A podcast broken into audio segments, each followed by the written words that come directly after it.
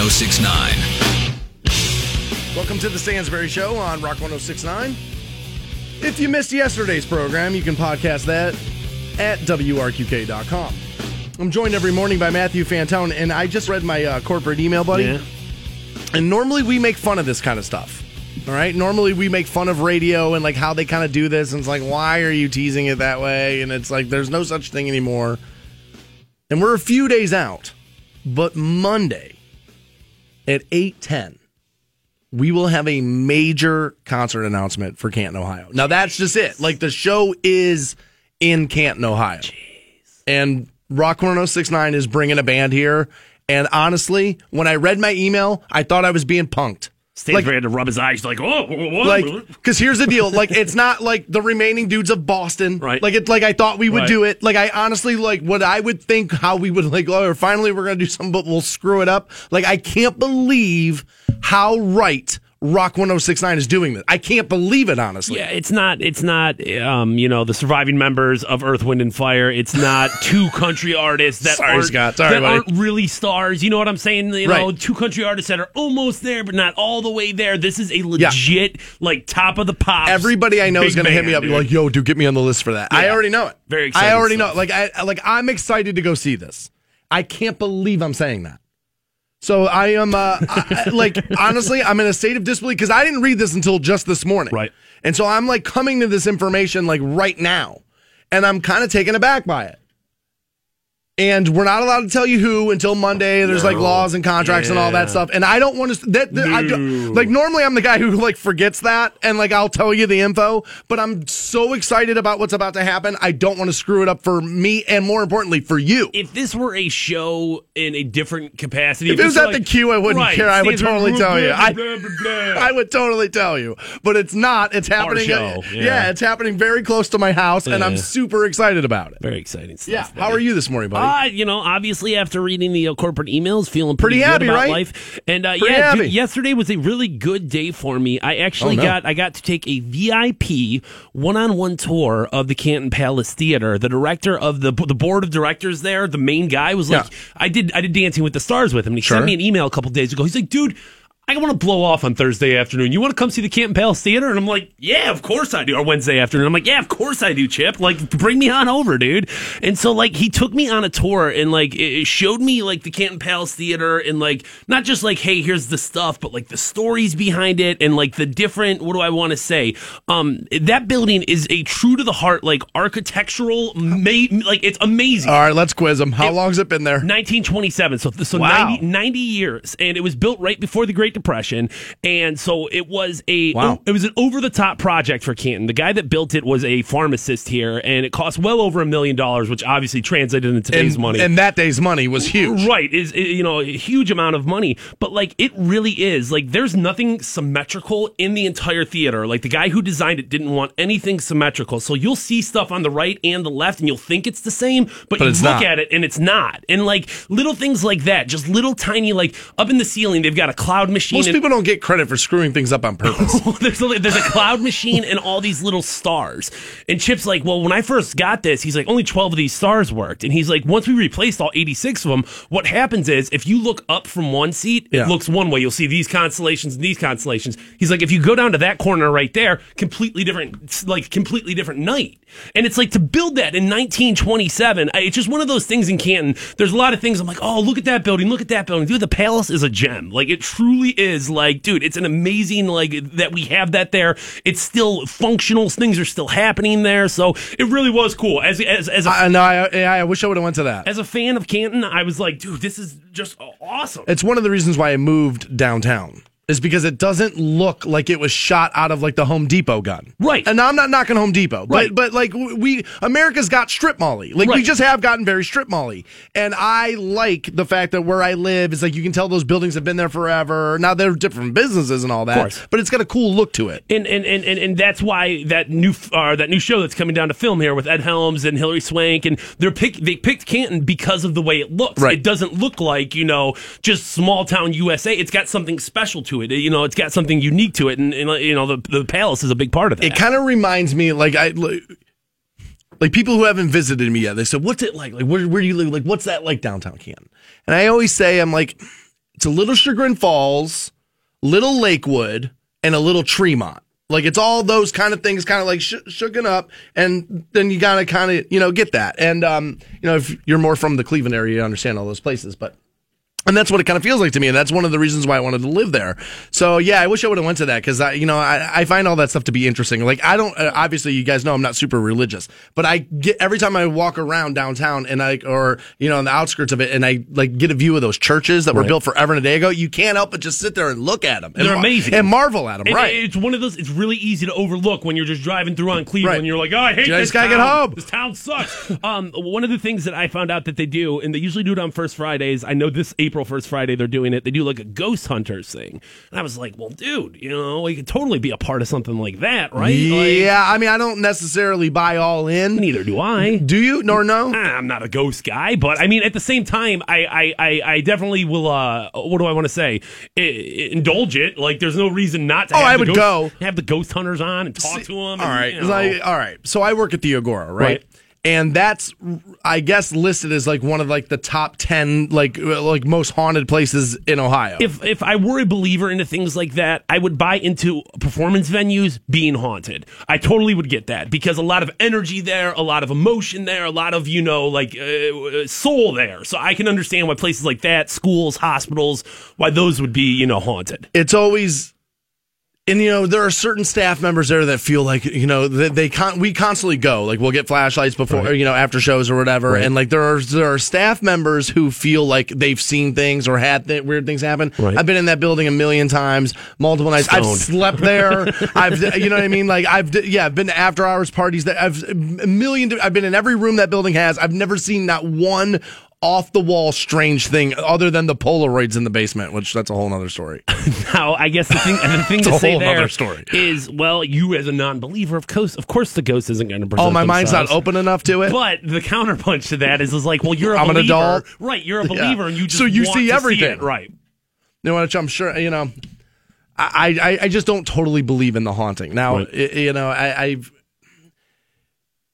my brother and I both had weird sleep problems while while while we each lived in one particular uh, bedroom of the house we grew up in, and then when we swapped rooms, it seemed to go away. But I guys could hear your parents banging. What are you talking about, dude? I- I would have sleep problems too. dude. I wish I could say the F word right now because I effing hate you. We have Korn tickets. We'll pass those out 7:30. God, I hate Fantone. Nine, dude, I- seriously, I do. I effing hate you. 9:30. We have Norm Macdonald tickets. We'll give you those. And up next, you know I rally against drinking and driving every chance I get, and a Toronto bar is going to help me with that. I'll give you that story next on Rock 106. 1069. Welcome back to the Stansbury Show on Rock 1069. You can win your way into the Korn Show, 730. They're playing Blossom August 2nd. Stone Sour part of that as well. We'll pass those out around 730. 930, hook you up with Norm Macdonald tickets. If you missed the opening of the program, we made the announcement that on Monday, we'll be making a huge announcement. Yeah. We normally make fun of a radio station like, huge concert announcement. But honestly, this concert coming here to Canton, Ohio, We'll make the announcement Monday, 810. I'm honestly, when I read my email this morning, it's true. Like, my boss didn't tell me in the hallway yesterday or anything. I found out by checking my email this morning. It's how I found out. Like, honestly, the news was so, like, I was so happy about the news, I didn't believe it.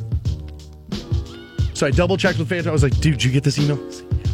So I emailed my boss. I'm like, dude, is this real? He hit me back. He's like, yeah, man, that's to happen. Wow. That's cool. And so people are asking me, can we get a little info? Like what month? No. Well, no, I can't tell you because here's the thing: I don't want to screw it up. Yeah. Like I'm so happy for you guys. I'm so happy for you. It's oh my god, this is gonna be a cool show. Stansbury can't keep his mouth shut and gets fired. No. Come on. Come on, people. We're not going to tell you. It's going to be hard not to, dude. Like gonna hard I'm so excited about this show. We might have to come up with like you have to eat bugs or whatever for tickets. Oh, my gosh. Versus like call the radio station. We might. We might have to do something. All right. So I'm gonna talk to him about like that kind of thought. Like, I mean, it because it's. I'm telling you, this is gonna be a big deal. Like, this is gonna be talked about pretty heavily in the area. And I'm so I can't honestly. I'm belo- I can't believe this radio station got it right. like honestly, I know that sounds terrible, and I'm sure some of my bosses are like, "What is he saying right now?" But the truth is. I feel like we've been laying with ED for about three years, Yeah. and somebody shot Viagra into the side of the penis of Rock Just- 1069. Just a big old erection. See, I, why do I get them started? Just a just an erection. It is. I'm very excited No, dude, there's no reason not to be excited about this. We should be it. stimulated about this. This is good stuff. And That's a uh, good word. yeah. 720 verbal there. Yeah, and like uh. I and like uh, and uh, and Monday we'll be able to tell people. Yeah, eight ten Monday is when you get the info, and I would imagine that will will pass out the first pair of tickets Yeah. right there. Yeah. Um, I will tell you. Uh, you know, they asked me what month. I won't give you a month. You got a little ways to go yet. Not a long way, but a little ways to go. So I speak out against uh, drinking and driving a lot. Right? I feel like this is a lesson learned. And I understand that imagery can help people, you know, keep people off of things. You know, um, that's why they felt as if like warning labels on cigarettes was like going to help you. Like, hey, this is dangerous. You know, if you're carrying a baby and it might cause lung Right. cancer, that kind of stuff. There's warning labels on all kind of stuff.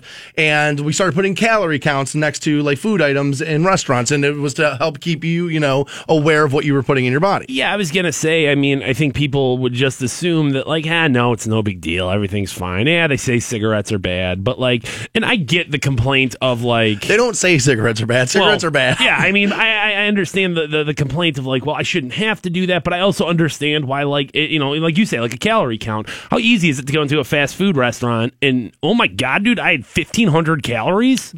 Before finishing the meal. right.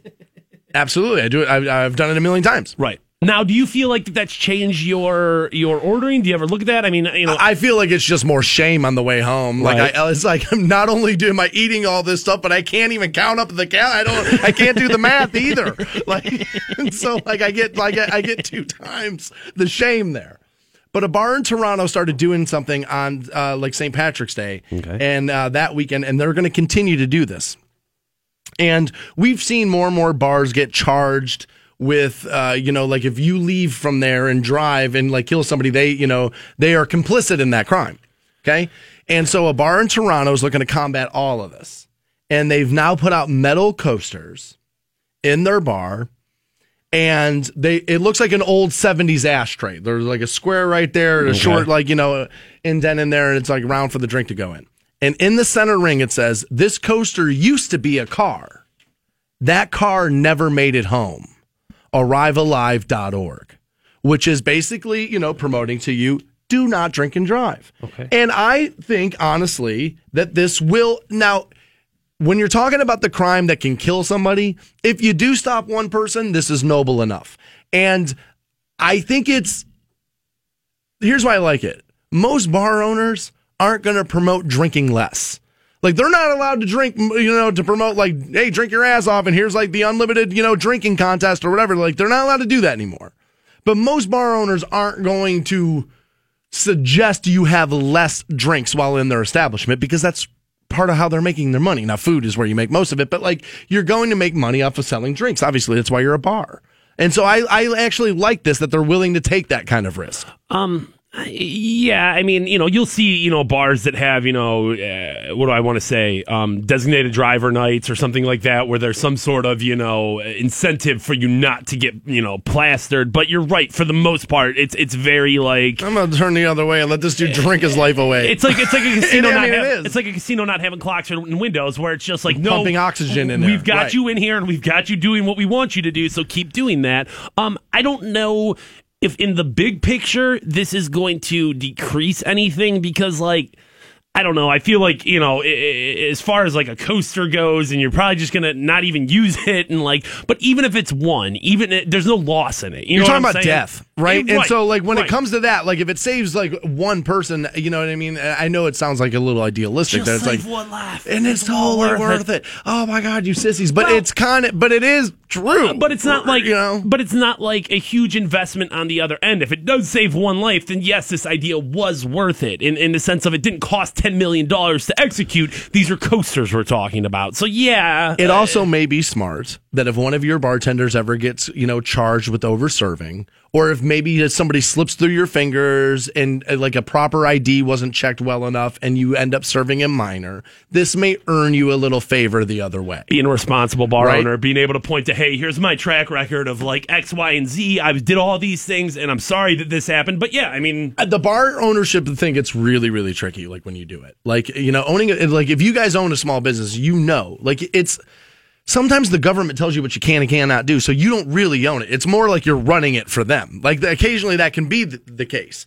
And so what I would do before I was going to do any like big promotion or anything like that, and I knew it would earn me good favor with the with the liquor control board, is that even stuff I knew I was going to be totally in bounds to do, I would pick up the phone and call the liquor control board and say, "Hey, I'm thinking about doing this, and I'm newer to Oregon, and so I just want to make sure I'm in bounds." And sure enough, they were like, it, it, earned you like, oh, okay, you're on the up and up. You're not trying to hide anything from us. You're you want to be open, and it did. It earned me a little credibility. You can get away with so much more as a kid when you bring home a good report card. You know what I'm saying? Like your mom's like, oh, he's trustworthy. He's fine. There's Four A's cover up one D. Right. Right. You know what I mean? It's like, okay, this is one class. This isn't indicative of a, you know, an overall problem. So another doctor has been accused of mistreating patients. And the excuse he's trying to use as to how he's not guilty, you won't believe. We'll give you that next on Rock 106. 1069. Welcome back to the Stansbury Show on Rock 1069. You may be car shopping like I just was. If you're looking for an auto loan, let me send you to CSE Federal Credit Union. It's the bank I use. 100% local. It's one of the things I love about it. One of the many things I love about it. It's not going to cost you anything to talk to a loan specialist about some options. We'll probably even be able to get you pre approved. So, whether you're looking for your first car, new car, motorcycle, RV, ATV, no matter what it is you're looking for, CSE will have a loan for that. Check out more info, csefcu.com. I'm in a little bit of pain. I, uh, buddy. I so you know it, it, the weather ended up being a little Okay. nicer than we had imagined it was going to be yesterday. It was a little cold, but I Yeah. mean with more, a little bit more sunshine than I thought we were going to Sun get. was shining felt all right out there as long as long as the wind wasn't mo- mo- moving too hard. So I went out to Skyland Pines and hit the uh, hit the driving range a little bit yesterday. Right, it's like one of my favorite places to go after Yeah. work. It's who he is. It's what he does. and uh, you know we were all right and i was hitting the ball pretty straight and pretty good and you know not great but not bad and i was i was having all right having all right time there. And then i go back to the bag to switch clubs up one of the shorter ones grab the nine iron and i striped a few down the middle and then like the fifth swing with it out of nowhere like a shooting pain shot down my back. And so i sat on the bench waited a few minutes and I got up and I took a few practice swings and it seemed like it was all right. So I hit like six more balls and then no, it was like, okay, that hurts. So I looked at the guy who was hitting balls down, you know, a few stalls down from me and I said, look, man, I'm going to leave these here. So if you want them, just go ahead and hit them. And I went home and then I got there and I was like, all right, well, it doesn't feel so bad. And then I like kind of turned on the couch to grab something off the coffee table and it just tightened up. I got a shooting pain. I woke up this morning and it hurts pretty bad, man. And I'm uh, I'm unhappy about it.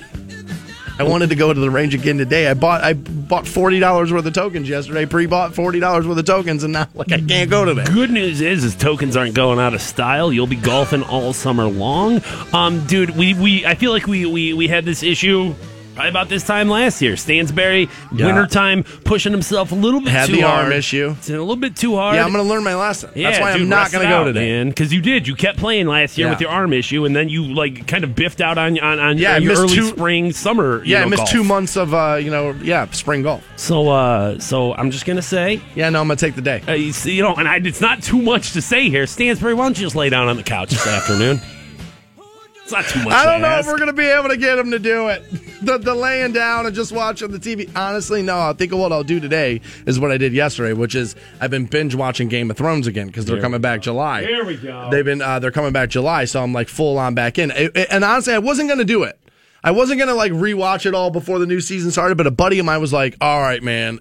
You, you constantly talk about your little dragon show on your radio show. He's like, and so you got me so interested that it finally is like, yeah, I just started watching it. And he's like, you were right, man. It's amazing. And he started like listing all this stuff that happened. I'm glad that the Little Dragon Show has caught on. I'm glad that that's what it's Yeah, being no, called that's what. the world, that's. I think that honestly, I think they're they may change the title for the last season. that brings a legit smile to my face that other people now refer to that as the Little Dragon. You know, and so like I've been binge watching that, and like I've been burning through it. I've been doing like two episodes a day. I'm already almost done with season three. Now, this is what, like the fifth time you've watched this show? I think this will be the fourth time I've watched it all the way through. Yeah. Jeez. That's a lot of investment, man. I Dude, mean, the characters are so good. it's not like watching a movie for the 12th time because a movie's two hours long. I mean, this is, dude, this is 12 hours per season. You're going deep in there. What is it, seven, eight seasons? yeah, got an important life. you know what I mean? A lot of things going on. Sorry I couldn't get back to you It's yesterday. amazing how many text messages I reply back with, sorry, I was busy. And it's like, no, dude, you watched Game of Thrones five times. Maybe not. For the fifth time. Yeah. It's so good, though. So good. Um, and there's so much to it that honestly, you you see something else every time you watch it. You learn a little bit more. And it's one of those shows I've realized this. Like, because I've seen it a couple of times, I'll be a little guilty of texting through it. Right. And then I'm like, well, wait a minute, I forgot about that. No, wait a minute. What happened there? What did that little dragon do? Right. Look at that little dragon over Hey. there. Quit making fun of the. Actually, you know what? What? She just actually Daenerys, Stormborn of House Targaryen, Shut up. a true. Khaleesi, mother of dragons. She's gonna take what she wants by fire and blood. God. Actually, she just used her dragons to uh to, to well free slaves and then uh, have them fight in her army as free men, the Unsullied will. I have watched like the 1992 Royal Rumble 17 times, and still somehow this feels like a bigger waste of time. um, you know what you should start watching, and uh, you know everybody was hot on this 10 years ago because it was really cool and it has came back. Uh, Planet Earth 2. If you're if Yeah. you're even slightly into that t- type of stuff, dude, Yeah, I do like dude, that stuff. Phenomenal. All seven episodes so far have been great. Is that right? Yeah, I mean, like, and obviously the first series, like the first run of Planet Earth, was really, really good. But you just got to think about how much better cameras are, how much better the technology is, How much better the weed I is mean, now. dude, and honestly, you combine all those. What is it with weed heads and like you know the nature shows? There is there is like a correlation. There. Hell, dude, I mean, you've you've said it plenty of times. You're standing out there in the golf course by yourself, and it's just like trees, man. Look Yeah, at it, man. Trees, dude. Look at it. all yeah, right. that's true. Now, Planet Earth too, really, really good, dude. Really good. All right, I'll check that out. I also want to watch the new Dave Chappelle um, Ah. specials on Netflix, so that might be part of what I do today versus golf. I've heard pretty glowing reviews of it. I mean, Imagine that one of the greatest stand-ups of all time does it and does it well. But you took such a long break, I wouldn't be surprised. I'm not right. That can happen, but I think with him, what you're more likely having happen with him is instead of beating you up every year with some new set that I halfway wrote, and here's some other stuff on my old stuff still worked in, and I wrote like three new sets, you know, versus you know to break the hour up. I think he takes a while and then gives you like an honest to god real new set. I think at this point too, you've got Dave Chappelle mostly remembered for the Chappelle Show. I think that's what people associate. Oh, with him for with. sure that's what and, people and, and, and like it's easy to overlook uh, overlook him as a great comedian, as a great stand up, you know, comedian. Like it, it- it's very easy just to Which is like, crazy because killing them softly Right. was so good, But it like just- so good. speaks to how big the Chappelle show was. Was that Yeah. you know in your mind you think of him as more of a sketch artist, a character artist, you know, a, Well, a I know. I mean, I, I'll tell you this: like that show was such a big piece of pop culture that the opening theme for the last radio show I did was the Chappelle Show theme. Would, I mean, honestly, Like goes to show you right. huge. So when he comes out and does stand up, it's almost like, oh my god, Dave Chappelle! I didn't even know he could do stand up. Right. Well, yeah, yeah, yeah. Yeah, can. so Yeah, apparently yeah. he's got two new specials. Everybody that has watched them seems to be like giving glowing reviews Yeah. of them online. It seems like you know people are like, dude, I literally laughed out loud. Actually, a, a coworker of ours, Meg White, said she was on the elliptical and was watching it and said she had to get off of it because Wow. she was like, I was laughing so hard, I was like putting myself in danger. So I'm interested to see that. There you go. We've heard a few stories, you know, uh, you know, while doing this program of doctors, you know, being inappropriate with their patients, right? And it's just true. You put some men, not all, but some men in a position of power, they will abuse it on a sexual level, some way, somehow. any gr- Right. any group of people, and obviously there's a lot of doctors in the world, and yeah, any group of people, there's going to be bad apples in it across the board. Doesn't matter who you are. So of course doctors are. Yeah, I would imagine that that's going to happen. Now the thing I'll say about that is is doctors is definitely one of those positions in life you just inherently trust. It's it's it's it's like I'm not going to trust just some random guy that works at a fast food joint or work at a car stop or work at you know any million different like day-to-day jobs, but Okay. a doctor you trust him to be a moral person, which is crazy. You do. Like do. you see you see white coat, you also know at least probably 2 degrees, and so you think better person than me. Which is nuts. That's absolutely crazy. You you always say that that like smock, Yeah. and now people think smart. Right, yeah. You, you see someone walking in the grocery store, some lady wearing scrubs, like, oh my God, she's got to be like the most important medical professional in the world. And it's like, no, bitch, I just clean teeth. Like, I'm not, I'm not smarter than you. I mean, there's color coding, much like restaurant shirts. Right. Like I don't know what they are, but Right. there's blue smocks. There seems to be that off purple smock. There seems to be pink ones, and it's like that's your level of who you are or whatever. I don't know which ones are which, but that's the way it works. But a doctor now has been accused of mistreating a few female patients, and I'm I always want to give people the benefit of the doubt, but I think when you are accused by multiple people of not only sexual harassment, but you do it in the same exact fashion, multiple women had claimed that this man had rubbed his genitals on their leg. Like it, it found a way to be standing close enough to them in a certain way to where you could tell he was trying to like rub his genitals up and down their leg.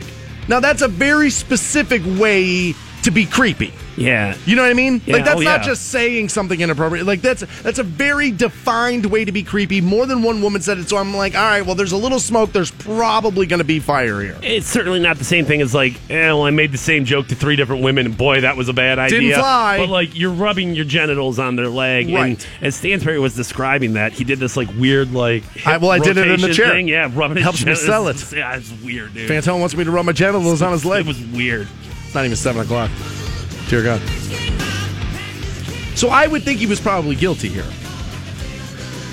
There's another woman that says, you know, he reached into my blouse and, you know, started massaging my breasts. Now, see, that one's a little different.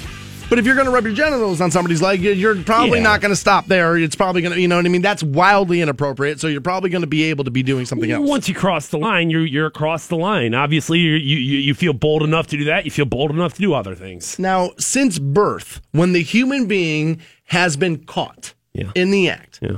the level of excuse as to which you didn't do it I didn't do it. is always insane. It go, goes all the way back to the old joke of the dog ate my homework. Okay. Right? Everybody's trying to find the excuse that is either so believable or so crazy you'd have to believe it.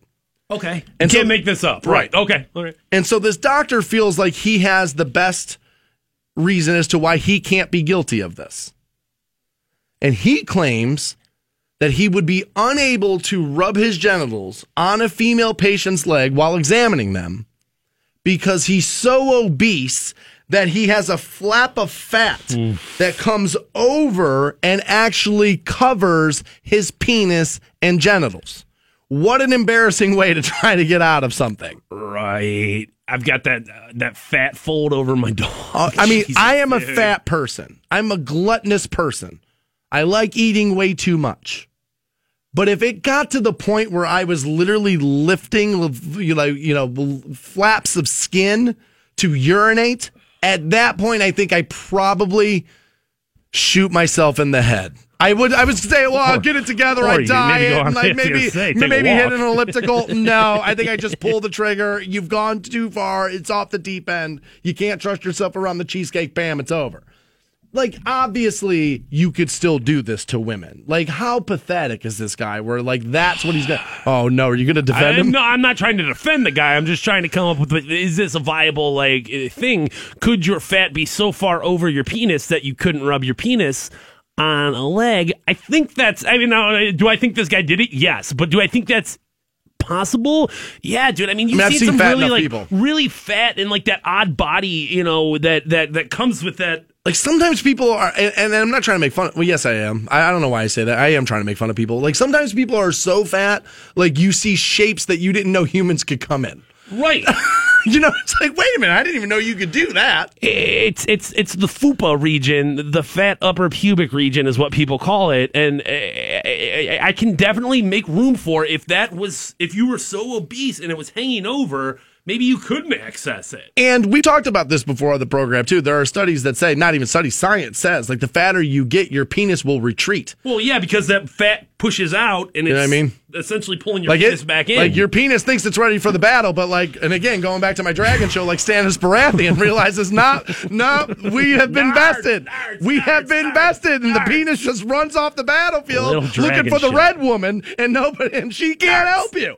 She can't not help you. God, that is terrible. What an excuse Now, that is. but it's not. It's not like it's not like people that of that size aren't having sex. I mean, you know, they're they're still out there doing it. Is it like a lift and bang off. situation? Uh, You got to hold the belly up. Yeah, I would have to assume so, dude. I gotta tell you, even guys my size can get winded during sex. Like I, I mean, you, anyone, you yeah. get, right? You get flaps going and all this other stuff. How do you even get enough? Uh, well, I guess right. A body that just you know is in motion will stay in. mo- Like once you get something that big rocking, it'll probably just go back and forth It's on like its own. Titanic. Yeah, you can't even. Like the weight will just carry you into the vagina there. All right, that's probably you know what. Sorry, fat people. I got it. I think it's I think it's the regular people that we got to be worried about what we just said. Not that if you're fat, you're not regular. I'm sorry. Just quit re- writing hate mail. Quit writing it. Well, uh, you know what? Here's what we'll do. We'll give you Korn tickets at 7:30. You don't have to eat any corn though. No vegetables. All, all day today. No vegetables. 7:30. More Stansbury show coming your way next. Hang on. Hey, what's up? It's Kramer, and I like good looking women. You do too, don't you? Hey, I'm giving away VIP parties to the Diamond Royale in Canton. You and 19 buddies can party with these girls at the Diamond. To win, text the word diamond to 57739. That's diamond with your first and last name to 57739. Standard text and data rates apply. You'll receive a confirmation phone call. You must be 21 or older to enter the Diamond Royale, Munson Street in Canton, and the Diamond Lodge, Route 14 in Rootstown. 1069. Welcome back to the program. We'll get you hooked up with a pair of Korn tickets 7:30 this morning. They're playing Blossom August 2nd. Bringing Stone Sour too. We'll pass those out. We might make it a rule you got to take me. I kind of want to go to that show, man. I know I said yesterday I'm not crazy about the bagpiping and the like, but It's not all their songs. no, Korn's all right. Jonathan Davis will do it once. You know, I saw them at um, CSU with Puddle of Mudd when they were like still like good, like where you'd want to see him before like he became like a total mess. Okay. I, honestly, I'd probably want to see him more now. Really? Well, eh, dude, who knows what's going to happen? You know what I'm saying? This could be the, the, you know, any concert they perform, this could be the one where he, like, eh, you know. West just had another run in. Like there was, I forget what the details were, but there was just another run in. I think late last week where he was on stage and something happened. That's what happens when Fred Durst gives you fame. Ye- I God, I forgot that's how that came to be. Limp Bizkit, baby. I forgot that's how that came to be. You know, we did a show with them actually at the Agora years ago. It was before I worked there. And Trust Company opened up for Puddle of Mudd. Like that was like, yeah, it was a weird show, but it, I mean, it was like right as that record was breaking. And Wes was actually really decent. Signed everything for every fan, took all the photos. He was actually really decent. And then just, you know, some say there was a relationship. It was really all about this one woman. And it kind of went bad, and he just went down the rabbit hole.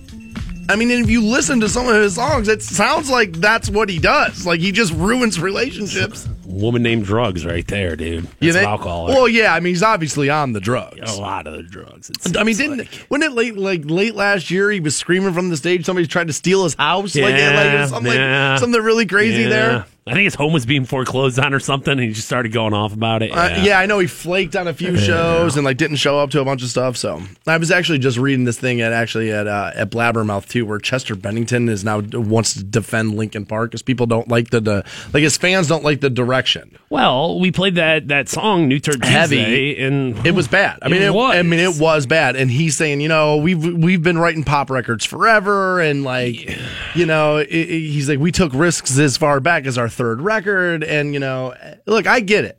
Push yourself creatively because that's what they always say, and that's sure enough, that's what he said. I understand that, but there, at some point, you got to give the fans what they want. right And I know, now. Jesus. stacking up problems. See, like, here's the thing. Like, I wouldn't have even guessed that to be Linkin Park had I not known. thought it was Twenty One Pilots. Yeah, a little bit, a little bit. And look, people are crazy about Twenty One Pilots. And I drive myself But I mean, every big band has kind of been through this. Pearl Jam went through this. You're like Neil Young ruined Pearl Jam. Metallica went through this. Like every big band kind of goes through this, where you want to do something different because you've been out a while now, and you feel like you want to make records for you. and that's fine. It is. I mean, it, uh, who are we to to no re-release hybrid theory? Right. Like, come on. Make records for you, fine. But recognize that they're for you and that your audience might not go along with you.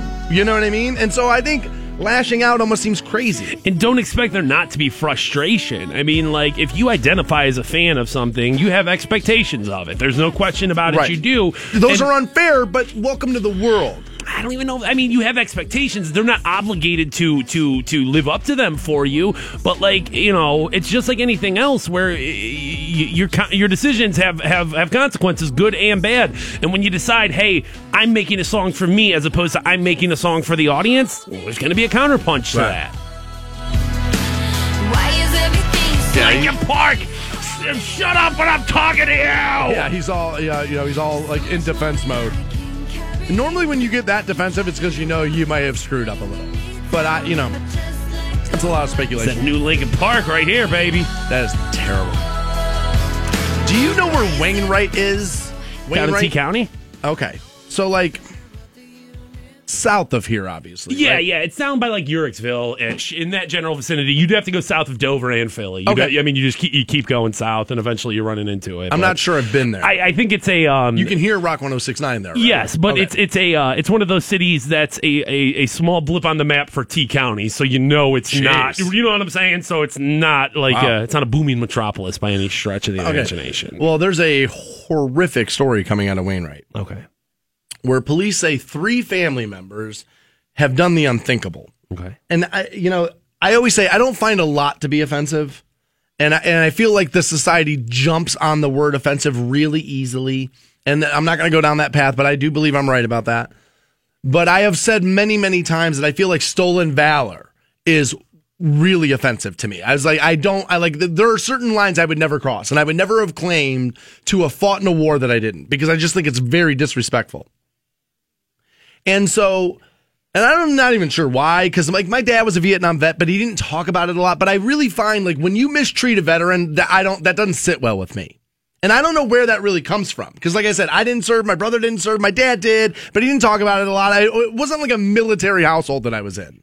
I think a lot of people look at stuff like that and they want to uh, seem like a better person to themselves. So that's why it's like whether it's vets or Maybe whatever, what I'm doing. whatever your cause is. And I mean, I think everyone's guilty of it. I don't think it's exclusive to you. I think it's whatever you feel like you've identified. It's like, well, yeah, of course that's my thing, and that's what I f- feel so passionately about because it does. It gives you that feeling of like, eh, I'm a good guy. Good job. I think what part of what, it, yeah, I think part of what it is is that I know I don't respect my freedoms things, right. Like, you know what I mean? Like, I, like, I, it, it's one of those things that, like everybody else, I take it totally for granted. Of course. And so, like, when I see something wrong to a vet, it, like, it, it makes me aware of that. And then I don't like what I see in myself there. Yeah, and I- like I said, I don't think that's exclusive to you. I think we all have it. You know what I mean? It's just how, how you know we might all it kind of it manifests itself in different ways for different people. And so a 71 year old vet, Bob Harris, had passed away, but due to a welfare check by like the government, you know, agency, they found out somebody was still using his debit card for his benefits. That's the way they give you your benefits now is on a plastic debit card, I would imagine. All right. So cops kind of figure out there might be something weird going on here, right? So they get a search warrant and they search the home. This was on uh, back on Tuesday, 21st.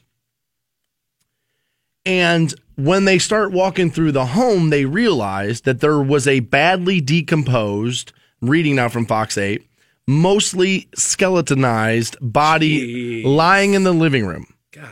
The body, In the living room. In the living room. Oh my god. body uncovered, lying in the open, and decomposing only feet away from where the three people that were remaining living in the home had been sleeping. What? So now they're trying to figure out what the cause of death was. Now, three people lived in the home a father, a mother, and their daughter. And they have been charged with several crimes. The 49 year old father faces gross abuse of a corpse. I'm guessing that's just leaving it there and not reporting it, not getting it, to, Right. you know, disposed of properly. Theft and failure to report knowledge of death. Okay, that's going to be a very serious thing. His wife faces those charges, and their 18 year old daughter has also been charged with failure to report knowledge of a death and abuse, uh, you know, abuse of a corpse. Now, I don't want to say I understand it, but I understand thievery, right? Like I get like, okay, Right. let's take advantage, let's steal this debit card, let's use it, you know, let's make sure we can do this. Money for nothing and chicks for free, man. Yeah, I get it. I get it. Like, W- w- welcome to being a human being, right? It doesn't make justify it, but okay, you understand why you do it. I get how people steal. Right. Yes. But there's nothing in the crime you're trying to commit that would require the dead body to be in the living room. You could just as easily, it's the mailbox is essentially all you need. So why are you leaving this body? ri- I mean, dude, it was to the point where they, I mean, decomposes what they're saying. Right. The stench of that.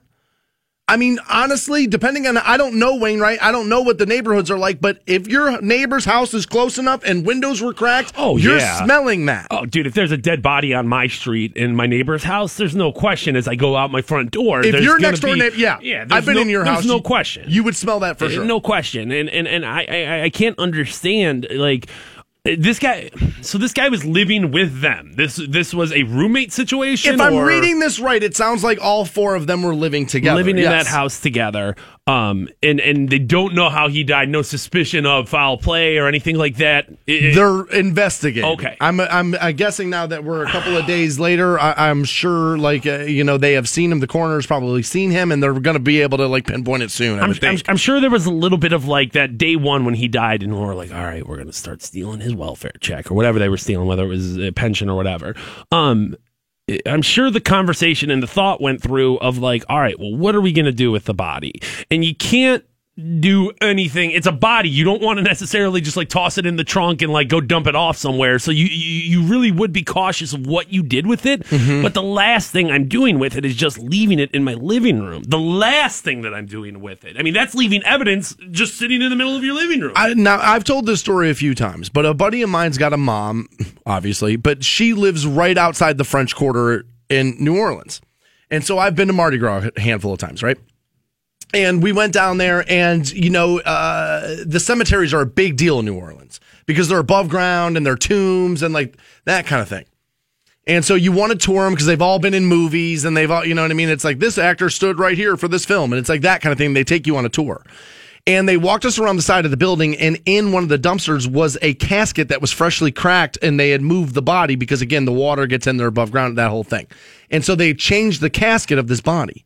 And it wasn't even, we weren't even around the corner. I couldn't even see the thing yet. And then the, the smell, like, felt, it felt like I could feel my nose hairs burning. That's how rancid, that's the word, rancid, that it smelled. Putrid would be another one, where it's just, eh, like, honestly, right there, like, if I think it, if, if I think about it like I am right now, I can almost taste that stench in the back of my throat. That's how bad a dead body smells.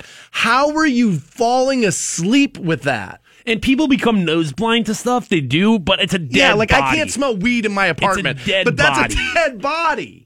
So you know that's uh, happening locally there out of Wainwright. so, dude, dude. yeah, I hope those people. Honestly, like I said, I, I just do when you do a veteran wrong, I just it just doesn't sit well with me. I hope they serve a lot of time. Yeah, yeah, no question about it. They're on the wrong there. Yeah, I hope you serve a lot of time. We have Korn tickets. You'll have them next. Hang on. Uh, yo, guys, it is Fantone from the Stansbury Show, and it has been one year since I've had my LASIK surgery done at the Roholt Vision Institute. And let me tell you, I could not be happier with the results. And of course, a huge part of that is how well I'm seeing, dude. I have 2015 vision, which is better than perfect. And along with the great vision, let me tell you about the convenience. I mean, my life is so much easier without looking for my glasses all the time or having to worry about my contacts. Do I need to order them? Do I need more solution? That's all off my plate now. So if you've been thinking about LASIK surgery, let me tell you, now is the time to act. Go see if you're a good candidate and find out their financing options at roholtvision.com. Took sushi. Let's let's take this. Okay. And everybody knows that I have a little bit of a road rage issue. Okay. And I've been trying to get it under control because people die all the time now over this stuff. You yell at the wrong person in traffic, guns get pulled. Next thing you know, Right. there's fatalities. Right. One of the things that I find very dangerous on the road is not only the driving and texting, which I see all the time now, um, but I worry about old drivers. Yeah. It, it's Uh, something yeah. to be concerned about, and I, I, and it's very tricky because the no human beings. It's much like your fingerprint. No human being is the same. So there is you. You hear people say this all the time. I heard this about Nick Saban yesterday. Well, he's a young sixty-five, and that is a real thing. Like there are people who are seventy who are like, oh god, and then there are young seventy-year-olds. Yeah, I mean, we, uh, I think we had a whole segment a couple weeks ago about 70 year olds at Stansbury wants to bang. So, yeah, there's, there's plenty of 70 year olds out there. there are seventy-year-old bangable chicks. I'm, I'm just for sure. we did a whole segment on it. I I'm know. just telling yeah, it was like 13 minutes long. Couldn't stop listening to them. So there are young, spry 70 year olds. I understand where this is coming from in the sense of you have to be concerned about older drivers, but like, what's the answer there? Do we treat? I mean, do, uh, you have to be concerned about younger drivers too. Drivers under the age of twenty five aren't as experienced. So we, should we be? Should we? Should we hold that same standard to them too? Well, I think, well, let's be honest about the fact that a 22 year old person has more places to go. Has to be more places. My guess is that if you're past 70, you're probably done working. Well, and then it's Easter, and all right, you got to go to your, you know, you got to go to your daughter-in-law's, but you know, your son's going to come pick you up and bring you. Right, but how many of those old ass seventy year olds don't have that son that loves them? You know, they're out there by themselves, just kind of waiting to die. Well, die off already. Working at the Walmart, you know, working as a Walmart greeter, waving people as they come in. Somebody's got to take them up there. And I, I, dude, if, if he wants to drive his old Cadillac up there, who am I to tell him no? Well, oh, th- this is where I'll tell you right now who we are. This Okay. right here, because right. apparently over there at least, and I would imagine that this is these numbers are probably on par or maybe even higher in the states. But drivers aged 75 or older were responsible for 13 percent of fatal traffic accidents. okay. Okay, so now we're talking where somebody died. This wasn't just like, hey, I hit my bumper in the drive-through. This is like you killed somebody. Now that's people over the age of 70. So we're talking about uh, 75. 75. So, sorry, we're talking yeah. about 75 to 100 essentially because most people aren't alive at 100. So you've got 20 Right. you've got 25 years there. What percentage of accidents that were fatal are are from 25 to 50? What percentage are from 16 to 25? I just feel like you know, is it unfair? Right. Well, they've come up with a system for the older end, and we maybe not have the right system for the younger end. But I like this system. So what they're going to do is a funeral home is going to give you a 15% discount on your funeral if you're willing to come in and surrender your driver's license. Now, we laugh because it is funny, Yeah. but funeral costs are huge. Yeah. And so if you don't want to pass that on to your, you know, to your children or whoever it may be that's taking care of your estate when you go, what better way to get a big chunk of that off, right? I think the average funeral is what, 10 grand? Gotta be. I forget what my mom paid, but it was a ton. Uh, yeah, I mean, it's certainly it's a, it's a lot of money. Yeah, it's a ton. uh, You know, there's there's no question about it. So 15 percent, you know. So here's the thing. We're going to get rid of, we're going to not get rid of, but we'll reduce the 13% of fatal traffic accidents that happened, and you get money off of something that you're going to need a week from now. So, like, what the hell are we, I mean, right? This is brilliant. I I feel, Leave it to the Japanese, dude. I feel like You got a Blu-ray. Don't you dare knock them. I feel like, um, yes, there is a point, but you're treating elderly people Like how we should be. like they're not Like- adults. No, we're treating you like there's something past adult, and there is. You're in the let's do. You're 75. You're on the on deck circle for death. Uh, Like I don't want to hear it. You are, I don't know. I don't know. I feel like you're almost taking like their their right, which is crazy when you think them. about the fact that we just elected a 70 year old. I mean, people who are president the country. are constantly routinely 70. There is a weird thing that happens there. For some reason, we think unless you are old, you don't know enough. But I'm telling you, old drivers are dangerous. You, you get a lot of the swerving in and out of lane. I'm telling you. Now- now- 13% of fatal car accidents. We're talking old people. Ah, dude, they're crapping their pants. They're drinking Metamucil. They're they're swerving around in that old Cadillac. But dude, I feel oh, like here he goes with they're all Jacqueline Lane now. I feel like I feel like they're that young people are probably worse, dude. Honestly, yes. For every one old ass geezer that you get out there who just fell asleep behind the wheel or whatever, you've got seventy five young kids texting and doing all that. And I'm not saying like you know millennials are the only people texting behind the Okay. wheel, but But what I'm going to say about that, Fantone, is just because there's so, another end of this on the younger side doesn't mean you don't take the precautionary measures at this side. Because, like I said, some of those young people are driving around because their parents can't take them to work, and like we're trying to get these people acclimated to the workforce. You're 75. Your work's been done. It's done. You know what your job is now? Passing out candy with hair on it. That's your job now. That you're 75. Give us the driver's license. I'll tell you what. I would make funerals free if you gave them the driver's license. I don't know who pays for that. Not me. thanks, Bernie. Yeah, I bet Bernie would sign off on that. I think I'm onto it. And by me, I mean the, the Japanese. I think the Japanese are onto it. We'll get you hooked up with those Korn tickets. Let's do that next on Rock 1069.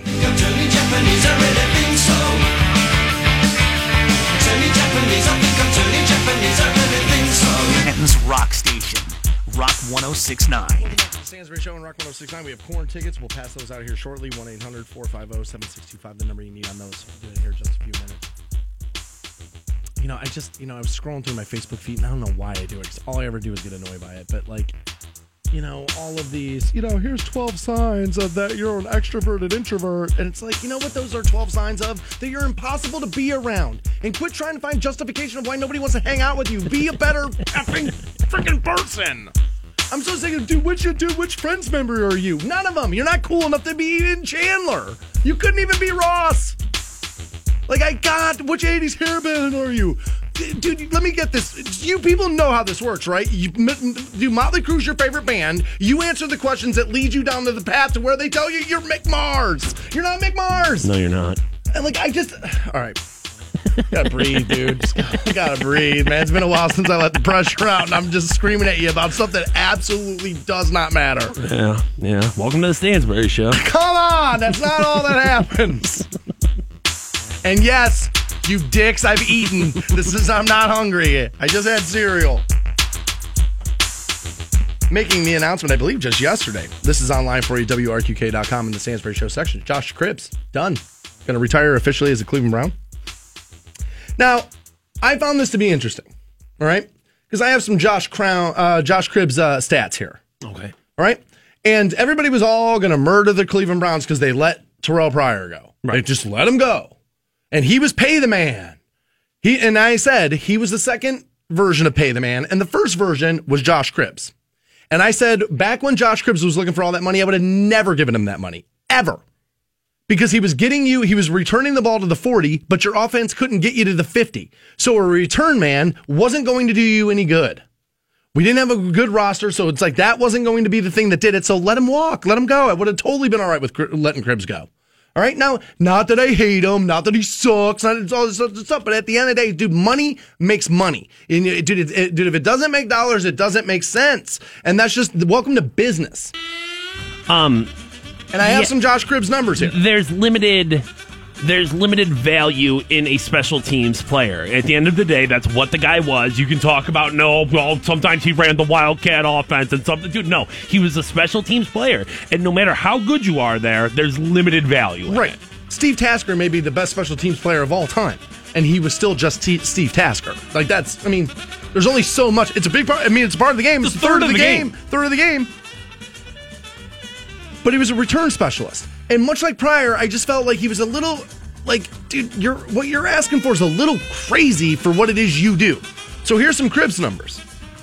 Three Pro Bowl selections. All right, that one I'll kind of give you. All right. right, that's you know that's your peers and everybody saying, you know what, you're all right Okay. eight kickoff return touchdowns. Eight. Yeah. Okay. 11 Cleveland Brown return records. Okay. Career kickoff return yards 11,113 if I'm reading this right.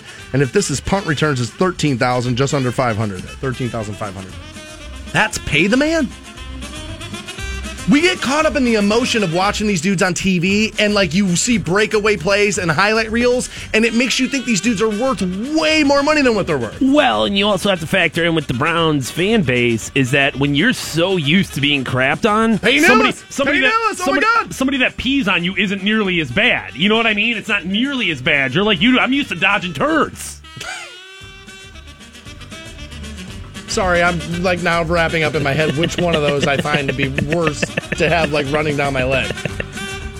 Um, I uh, I think another big part of the Josh Cribbs story in, in Northeast Ohio is the fact that Josh Cribbs is a Northeast Ohio dude via Kent State. Well, I mean, he went to Kent. State. I mean, he's not from Ohio, Well, but yeah, he went to Kent but State. there's still At- that. That's at- the hometown story. right. At that point, it does. Mean, it does make you one of ours. Golden flashes, Yeah. baby. Exactly. yeah, Roman burgers, baby. I'll give him that, and that and that does. It kind of makes you one of ours. But and but we all get such a hard on for that as Browns fans. We're all like, oh, Brian Hoyer, that's dude. You know what, Mitch Trubisky, that's the guy that we should go and get. Josh Cribbs, pay him everything. And yes, dude, the hometown story is nice when it works, but it's not worth uh, investing into when it doesn't work. Would have never given that kid all that money, ever. Would have never done it. It's kind of funny that Josh Cribbs is retiring as a Cleveland Brown in 2017. When was the last time he played NFL football? Well, didn't he last play for the Oakland Raiders? I remember he played for the Colts, I think. He played for the Jets, right? So, Jeez. so uh, did he? I didn't realize he moved around that much. Yeah, I was gonna say it's been at least. I remember him playing for the Colts. I, re- I remember him playing for the Jets. Did he play for the Raiders? Dude, it, well, there we go. Though I mean, we're we're talking about. I'm, I'm betting he hasn't played football in the NFL since 14 or 15, right?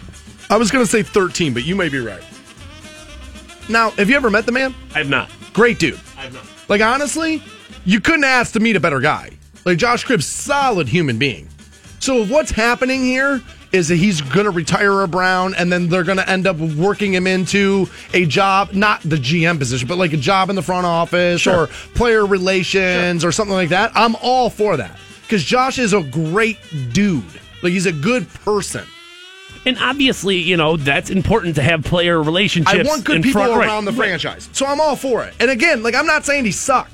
I'm just saying we got caught up in the emotion and the highlight reel mentality, and we thought that he would. We overvalue Josh Cribbs. Is essentially what I'm saying. Uh, Josh Cribbs last played in the NFL for the Indianapolis Colts in 2014. It was the last time Okay. he played. Did play for the Jets and did play for the Raiders as well. So we were right on all fronts there. Well, there you go. Good job, us.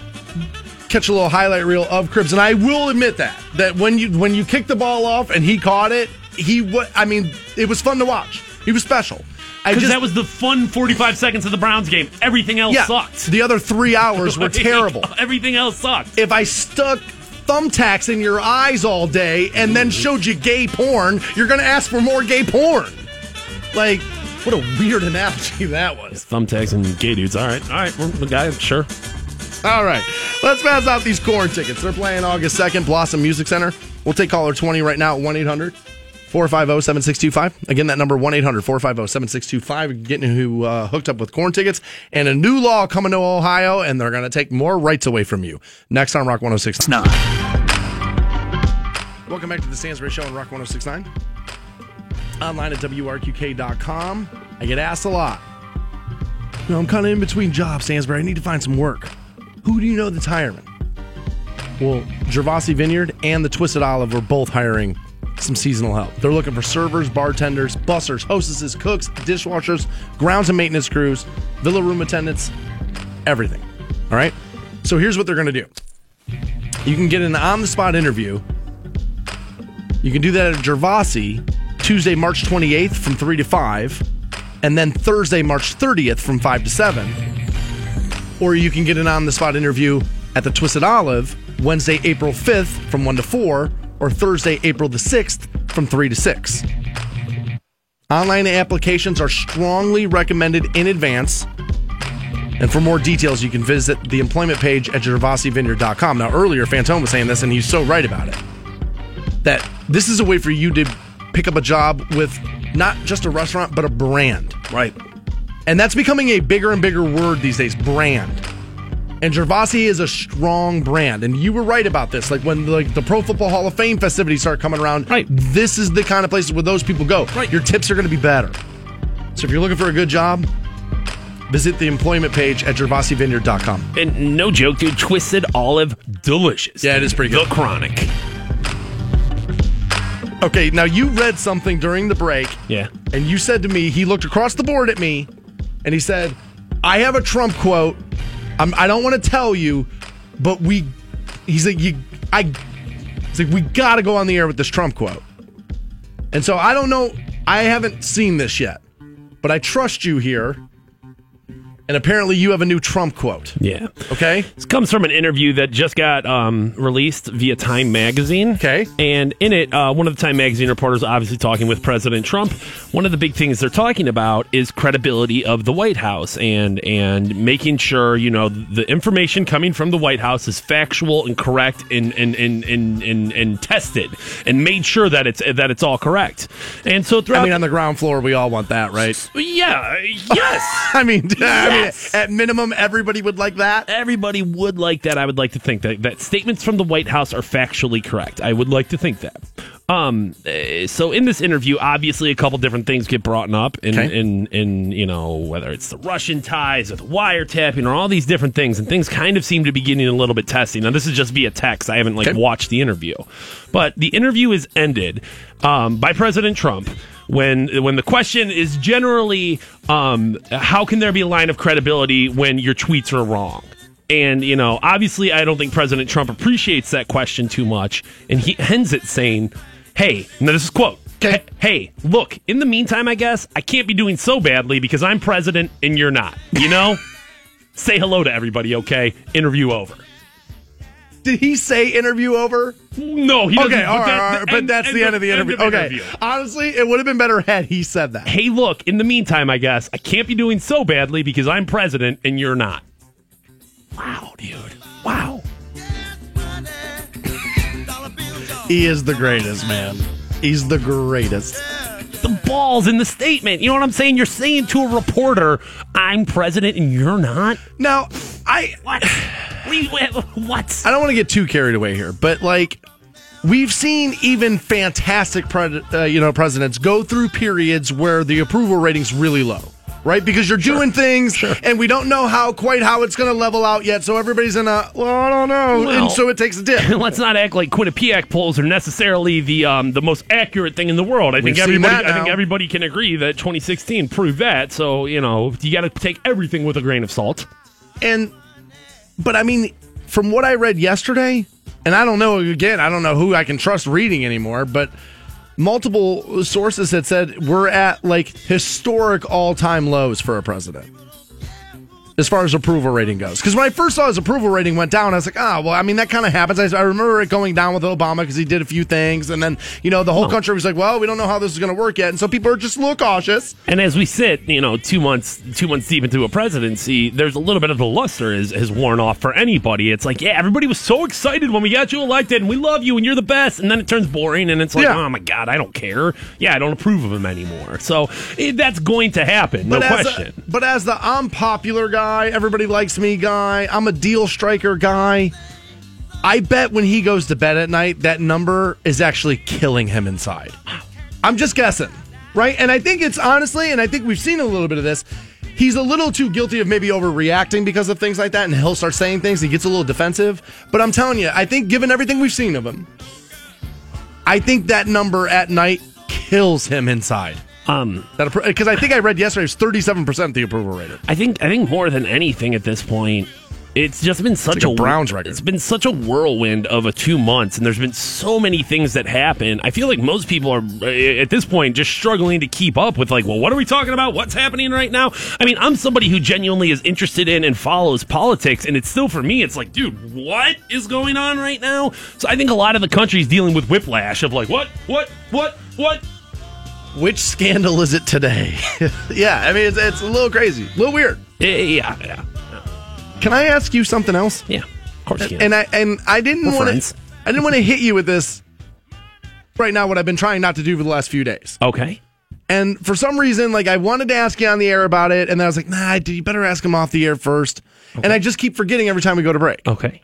But you have what looks like an anti-suicide bandage on like your wrist like you do like you've had like it either looks like you're getting taped up for the WWE or your girlfriend just wouldn't shut up and you just took Over. the took the razor blade to your wrist like what is ha- like dude please tell me are you I, dude I do. I have a giant band no suicide watch. I have a giant band aid on my wrist Yeah, right now. what happened? Um, and I've had it on my wrist all week.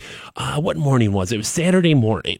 I woke up, you know, and, and kind of just like sitting there in bed, and all of a sudden, dude, I just feel something on my wrist. And I'm like, what is this? What? It's itchy. It hurts. It's hot. It's like, what is this? Herpes. And as the morning, got those wrist herpes, got them. Just been rubbing my wrist on on So- on loose women. Dude, I honestly think STDs are the only illnesses that can penetrate That's it. you. That's it. That's are it. Those are the only ones. ones. Um, eh, so I, I, I kind of like let it, you know, sit there for an hour, and as the morning progresses, I get this like giant red ring on my wrist.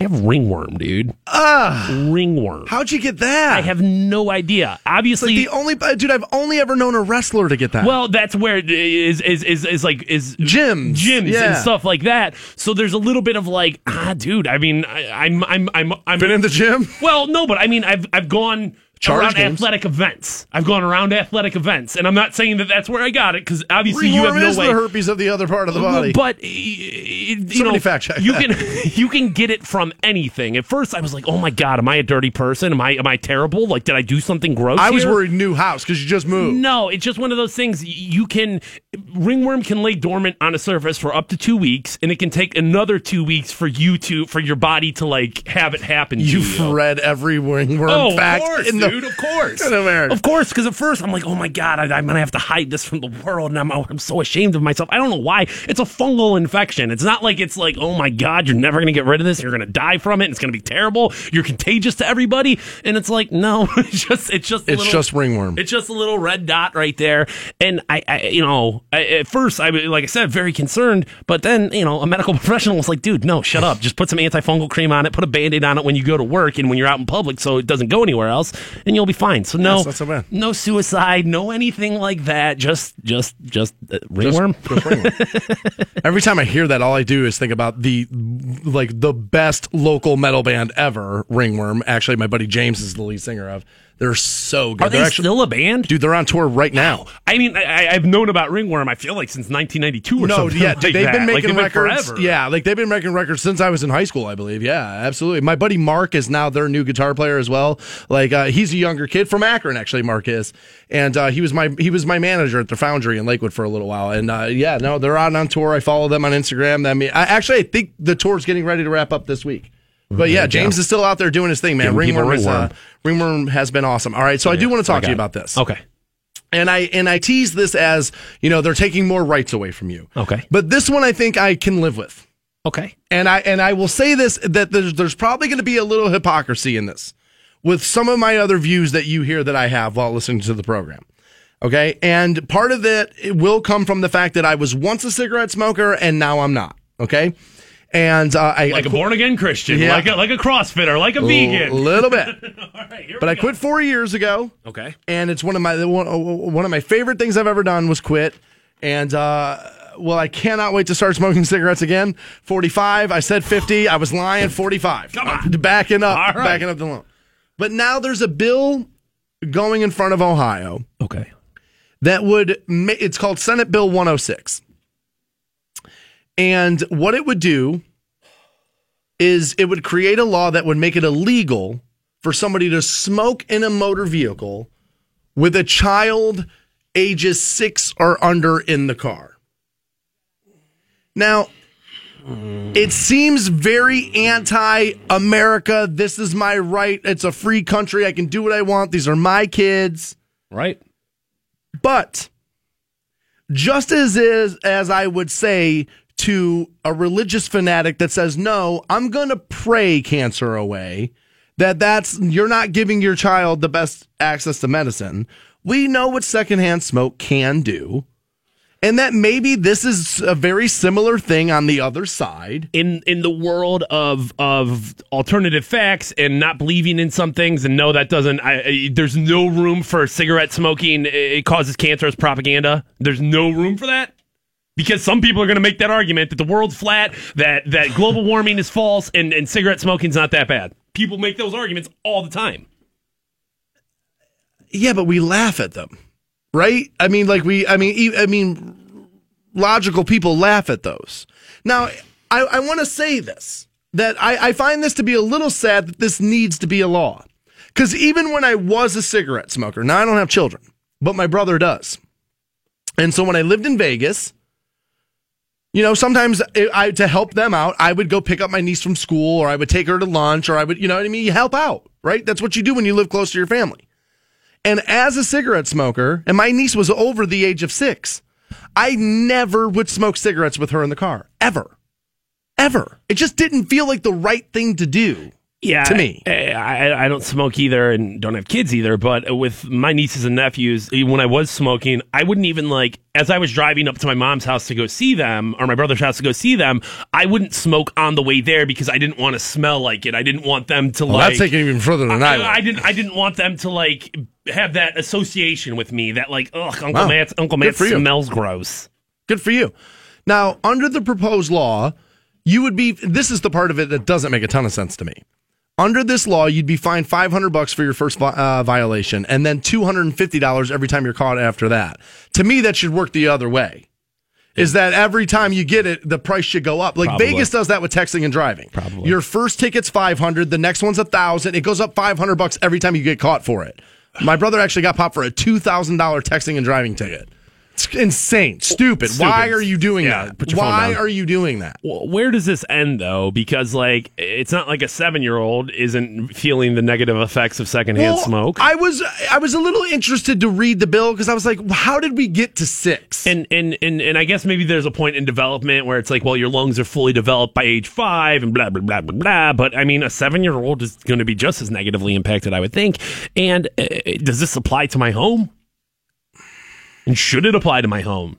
I mean, you could make the argument, not even make the argument, it would be the right argument that your child spends more hours in the home Sure. than they do in the car. Sure. I would think, unless you're living in the car. But I mean, so now you're telling me what I can and cannot do in my home. Okay, since you can make the argument you spend more time in, in the house, I'll make I'll make a counter that you could move to another section of the house. You, you could say, "Well, I don't smoke." You know what I mean? Like, Yeah, but dude, come on now. That's a that's a. and there's no way to enforce that. if you're smoking cigarettes in the basement and your kid's up in the third floor, There's there's, vents still, there's and- still vents, and I mean it's not like smoke discriminates about what room it goes into. nope, not going in there. Kids in no there. Kids in there can't do that one. there's no way to do it though right like there's a way to do this we can see you now here's my question though. And dude thank god for the internet. I know i bitch about it a lot but clifton actually must be listening down in texas because he said i you know we just made this a law eh, last year in texas. He says he's all for it. Must be listening via iheartradio. Clifton thank you very much for that. And um so now as a cop you're on the side of the road clocking radar doing whatever it is you're doing doing your job, not trying to make it sound like you don't do anything, but a car goes by you, woman smoking a cigarette, you see a kid in the car. Was that kid 10? Was he 6? What do I do? That's a tough call to make Like- in the moment. I'm sure this is like. Especially at 45 miles per hour. I'm sure this is like a um. You like, pulled him over for a tail light, you're smoking. The, How old's that kid? And we're just going to tack on. See, again, now what naysayers are going to say, and they're going to be right about it, is they don't really care about this. This is just a way for them to get money. But, and it is true. Welcome to government. The government's going to try to find a way to steal money from you every chance they get. But if, again, like, I know it feels like I'm attacking you smokers. I know it does. But if you smoke less around your kid Yeah. and the government gets money, to me, that's win win. now, does this apply to e-cigs? All right, so I, I I wanted to know that, and it says here, tobacco smoke, and particularly in a confined cabin of a vehicle, is one of the primary issues that impact premature birth and infant mortality. Okay. so they're looking into that, and it says here any lightable substance. So this is going to be marijuana too. But if you're smoking marijuana in the car when you get pulled over, you're going to be in trouble for a whole other slew of issues. So this is this applies cigarettes, cigars, pipes, Yes. things like that. it does not say because there's no combustion in an e-cig. There is no smoke. I mean, I know Okay. it seems like there is. smoking a cigar, cigarette, pipe, any other lighted smoking device for burning tobacco or any other plant. So, e-cigs wouldn't count. yeah, because that's what juice or you know vaping doesn't count. Oh I, I, I mean, and I guess there's more research on cigarettes and tobacco smoke, and and They've and, just and- been a product longer. Right. So I guess there's a little bit of, well, you can only go with the science that you have in front of you. But I mean, how long until we find out that unicorn poop is, you know, eh, detrimental to, to developing lungs? And, I mean, like, I don't think that's a stretch at all. Our audience seems to have an issue. It says you can chain smoke at home and, and and fill your house with tobacco smoke, but the cars where you're enforcing this, it's a strange line. Yeah, it's also a strange line to invite the government even more into my home. And I know we're splitting hairs there. And this is solely about taking money from you. They don't care whether or not your kid gets lung cancer. They're going to tell you, well, we're going to cut down on medical bills and like, uh, you know, unwanted disease. And they're going to, they're going to spin it and they're going to feed you all that lie about how they care about your kids and they're going to get you to buy it, swallow it and vote for it under the guise that your kids are going to be safe. They don't do, the government doesn't care about you or your kids, not one little bit. They do want the money. But if you get the money and a six year old doesn't have to smoke a pack of Newports with you while you're probably three drinks into the day and dropping them off wherever, I think I can live with it. it feels a little anti-American. It feels a little like this is going against my freedoms. But sometimes you know, this is what my dad would always say. Daniel, being an adult isn't about doing what you want. It's about doing what you should. And honestly, not smoking cigarettes in, in the car with your kids is doing what you should. And so, like, if somebody's going to force you to do that, yeah, I'm going to be all right moving the line here and there. Now, once you get into the home, like, ah, it's weird. There's no way to enforce it. Who's going to be able to see it? How do we know? Prove it, this and that. But if I pull you over for speeding and you got a lit cigarette in your hand, that kid's six and you get an extra ticket for that, I don't know if I hate it. I'll be honest with you. I'm not sure I hate it. The NFL is once again going to change their product to make it better on TV for you. We'll tell you how that happens next on Rock 106. 1069.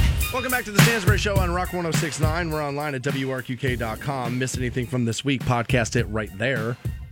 Um, we talk a lot of sports on the program. I mean, welcome to Guys Radio. You know what I mean? Kind of targeted towards the men, so you Yeah. kind of talk sports occasionally. Well, and we both enjoy sports. Yeah, too. we, we mean, both really right. like the sports. And um, sometimes baseball f- people feel a little left out by this show because we talk a lot of football, we talk a lot of NBA because you love the NBA. I talk a lot of you know MMA because I'm into that, and uh, you know occasionally I'll talk golf. You know I, I try not to talk you know professional golfers and like their whole thing because I know you guys most of you don't care. But you know we'll talk a little you know fighting and all that kind of stuff. But you know neither one of us are diehard baseball guys. And so every once in a while, like those stories can kind of fall to the wayside. And I apologize about that because I, I'm being told Team USA won the World Baseball Classic. Indeed, they did last night, eight to zero. That's kind of awesome, right? That's awesome. I don't. I mean, that's not an event that I'll be honest with you that I don't like that I remember watching or that I'm super into. But for baseball people, it's a big deal. Oh yeah, I uh, you know, uh, And anytime Team USA wins something, Right. I'm like, oh yeah, it's like the, USA. It's much course. like I, you know, I would imagine. And again, I just said I don't do this, but watch now as I do it. Like golf kind of has this. It's called the Ryder Cup, and it's like USA versus Europe. And even non-golf people come the Ryder Cup are like, I want to watch the Ryder because it's team based and it's a country based, and that whole thing's kind of cool. So I totally get it. The thing I'll say about the World Baseball Classic, I'm glad Team USA won it, and I'm also glad that it's over. Um, I know a lot of Indians were out there. Uh, Frankie Lindor was playing for Puerto Rico, even though they got squashed. Andrew Miller for USA. Uh, Roberto Perez was out there. I think it was up to a dozen Indians players. So you, as a, a, a manager of a team, you know, as Tito's sitting there, as Terry Francona is trying to put this team together in Arizona, it's like, dude. All my best guys. I need my guys. Where, where are you? That's you look fair. at you look at the injuries that the didn't even think of Indians that. the Indians have had, and then you look at how many people were, were gone for this team or for this uh, World Baseball Classic. It just has to be like, finally, I get my team. And dude, we're like a, a month, not even out from opening day, so like it's getting crunch time when it comes to baseball. So Yeah, which by the way, tomorrow one of the big stories is, oh my god, the banners are out on the light poles outside of Progressive Field, and none of them have Chief Wahoo on them. Well, duh. is that happening? Well, duh. I said this last time around. Like, remember, like baseball came in, they had a meeting, Yeah. and then the, the, the- it was like, oh, hey, by the way, you guys can, you guys are gonna get the All Star game. And it was, it was like right after the Chief Wahoo's not going to be a huge part of our promotions anymore. Oh yeah, here's the All Star game. I mean, a deal was struck, uh, and, and I'm fine with it. Like I said, I at first it kind of made me feel weird, and I was like, dude, it's something I grew up with. But it's like if it just makes everybody shut up, I'm always to wear something with Chief Wahoo on it. Or what I'm saying by not to like make a statement like you're never trying this from my hand, but if I have an Indian shirt and jersey and a hat, and I do with that logo on it, I'm not to not wear it. Okay? You don't have to keep putting it on new stuff, but I'm not going to not wear stuff because of this social media pressure. Right. And I mean, I'm just, I'm not doing it. I really, really, really like the orange and blue Cavs look. And like when they switched over to wine and gold, it was like, ah, dude, I kind of missed the orange and blue. But okay, we're moving on with our lives. I mean, this is a sports team logo color scheme that we're talking about. Or is the sports team logo that we're talking about? It's not that big of a deal. Yeah, I mean, I just, yeah, ultimately, I I know the way the world works. I know they're going to rip it out. So, but that's going to be a huge thing tomorrow. It's just now catching some steam. Now I'm going to switch leagues here. Okay. And I've been beating up on the NBA over the last few days, and rightfully so, because what's happening there is kind of egregious. And I think football is the bigger of the two. I don't think it. I know football is the bigger of the two leagues. And here's why. Because they care about you, or at least they give you the perception that they care about you, the viewer. NBA doesn't. NBA, dude, it's the player, like, dude, those dudes are running amok right now. And I don't know what the right fix is, and neither does anybody else, but they're going to find a fix. I saw a really interesting article about resting and guys who have done it and guys who have not done it in multiple sports, kind of across across all leagues there. And one of the things they brought up is like dudes like Cal Ripken who refused to sit down really negatively impacted their teams in the in the pursuit of hey, I'm an. Iron Man. Yeah. A lot of guys have gone through that where it's like, no, dude, take a break. And I mean, you know, obviously in MLB they do it all the time. NBA Right. they do it all the time. NFL they do it all the time. But Yeah, it's just, dude, when you strike a new deal with the billions of dollars and you got a rev share, and now the first couple of big, huge nationally televised games you have, you sit. Is you it- are trying to exert your dominance. There's an issue. There's an issue, and, and it's negatively affecting the league. And here's why I think the NFL doesn't have these problems: is because they, the NFL only cares about one thing: how do we keep people watching the games? Because that's where the money is made. And so now they're going to restructure their TV commercial game. The NFL is. And this is smart.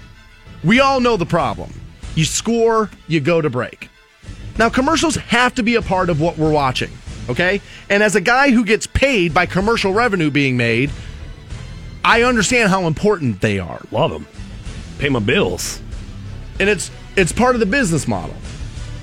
But the NFL currently runs 6 breaks per quarter at a minute 50 each. Jeez, dude, six breaks. They're breaking from the action six times at 150. Now, here's what they have figured out, and radio figured this out years ago. I don't know why it took the NFL this long.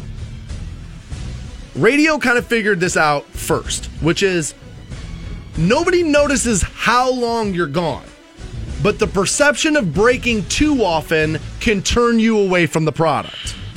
Yeah. On the flip side of that, though, you've got a lot of newer things like YouTube streaming services, stuff like that, where it's like, dude, we'll just play you this 15 second commercial. Bumps, essentially. Right, we're going to play you this 15 Right. second commercial, and then we're right back to the content. So we're going to do it six times, but we're going to do it really briefly. and now the announcers are like from the Coca-Cola studios and like Right. that's that's Right. how we snuck more advertising into stuff. And and look, it, it here's the thing. Advertising works. Yeah, it does. I mean, there's that's that's what drives product. There's a reason everybody goes, I can't believe Super Bowl commercials are this much money. It's because they're worth it. Why does McDonald's keep on keep on running ads? Because, Because it work. works. Yeah, I mean that's the truth. So Business what, owners. What the NFL has figured out now is you don't sit there with a stopwatch thinking to yourself, Jesus, they've been in break forever. Because they know what you do. They know what we all do. You watch one or two commercials and then go, oh, yeah, that's right, commercials. And then you may move around. They do it in radio, they do it in TV, and everybody knows it. We all kind of know it. Actually, this is getting a little too inside, but certain times what they do is they actually charge a premium for the first commercial out because that one normally catches people. So what the NFL is going to do is they are going to go to four commercial breaks per quarter, and they will be two minutes and twenty seconds. So essentially, it's not even that big of a change for you. It's they're essentially throwing another thirty second ad in. Is essentially all it's going to be. You're not even going to notice, except for the fact that it, you won't even notice. But it'll consciously you won't notice, but it'll break less, and your remote won't change channels as often, and they'll make more money. if you're only going to commercials three times as opposed to six, I mean that is going to make a difference i- in, in viewers' mind. There's there's no denying it. And uh, honestly, as the NFL is, you know. The biggest brand in in the, in the world of American sports, I, I I I think this is a pretty damn good idea. And great idea. I mean, ratings down NFL 2016 season eight percent across the board. At the end of the day, that that season as a whole was rated eight percent lower than the previous season. So they they have to do something. They they, they know Yeah. they have to do something. Yeah, you can't have that happen. It, it, in the NFL's adapted over the years. They, they got rid of the huddle. They got rid of all this stuff. They they're trying to get rid of of breaks in action. You like action. That's why baseball suffers. There's not as much action. I'm not going to call it a boring sport. I know people baseball purists hate that. You know what I mean? But there is less we America likes a physical component. Baseball doesn't always not always gives you the physical Yeah, component. more often You- than not. You can get it in a game, but you know football is going to give it to you no matter what. It's built into the game. And so it's just a better view for the TV product, I believe. I mean, most baseball purists I know would rather listen on the radio than watch it. I, uh, don't. I can't find a single NFL fan that would rather listen to an NFL game than watch it. No, of course not. Not a single one. I um I, I, I think the NFL obviously has reached a point where they are, you know, like I said, the biggest brand in sports in America. Um, they have to be careful, though, of you do reach a certain size and you can't sustain that anymore. Bubbles so by pop. right by Bubbles do pop. by doing this, they're kind of like, all right, dude, we do have to reevaluate here, which is you know that's that's no no pun there. It's looking down the field there. I like how they're willing to reevaluate in a moment's notice to make the game more pleasurable Now- for me. now- I feel catered to by the NFL. The, the, the the counterpoint to that is though is that like pff, NFL it's all pussified it's no fun league it's this that and the other and and and and how many guys have made the argument of well they're they're just doing this you know to to increase touchdowns increase this like what happened to defense? What happened to this? I think some dudes aren't necessarily as happy with the results of like catering to the offense and making the game faster for a, an at-home viewer it's like no, I no, want I know a lot of people want run the ball, play defense. We Right. want 14-7 games. Right. I, I yeah, I, there are those people out there, and I'm not one of them, and but- I'm not one of them. And at some point, you got to realize that you're not going to please all people all at the same time, and just kind of know that and move forward. But I do. I feel a little catered to by the NFL because they're constantly changing the game to be like, okay, let's let's make sure that not only does he watch Broncos Patriots, but then buys Miller Lite because of the ads that run. You know, it's kind of smart. And I think eventually what will happen, I don't think you'll see changes on the field, but given digital technology, how long before you see an ad on the field that's actually not there? Well- it's just placed there via television. yeah I mean NBA does that with those boards, right? You, you got to think there's so much downtime in football, even without the the million TV timeouts, dude. There's just so much downtime. Why not flash the Budweiser logo, you know, on the field? I'm Yeah. being asked how it's going to change gameplay. I don't think it's going to be a whole lot because what you're watching with live TV, live sports is not always technically live. There's always a delay, and so what you're going to see is you'll they'll go back to the action faster. I wonder how it will affect though if they do. If you are taking longer commercial breaks and less commercial breaks, is that going to lead to more injuries? Is that going to lead to you know a million different ways that that that, that could impact the game? I guess you have to leave the door open for that possibility Right. being there.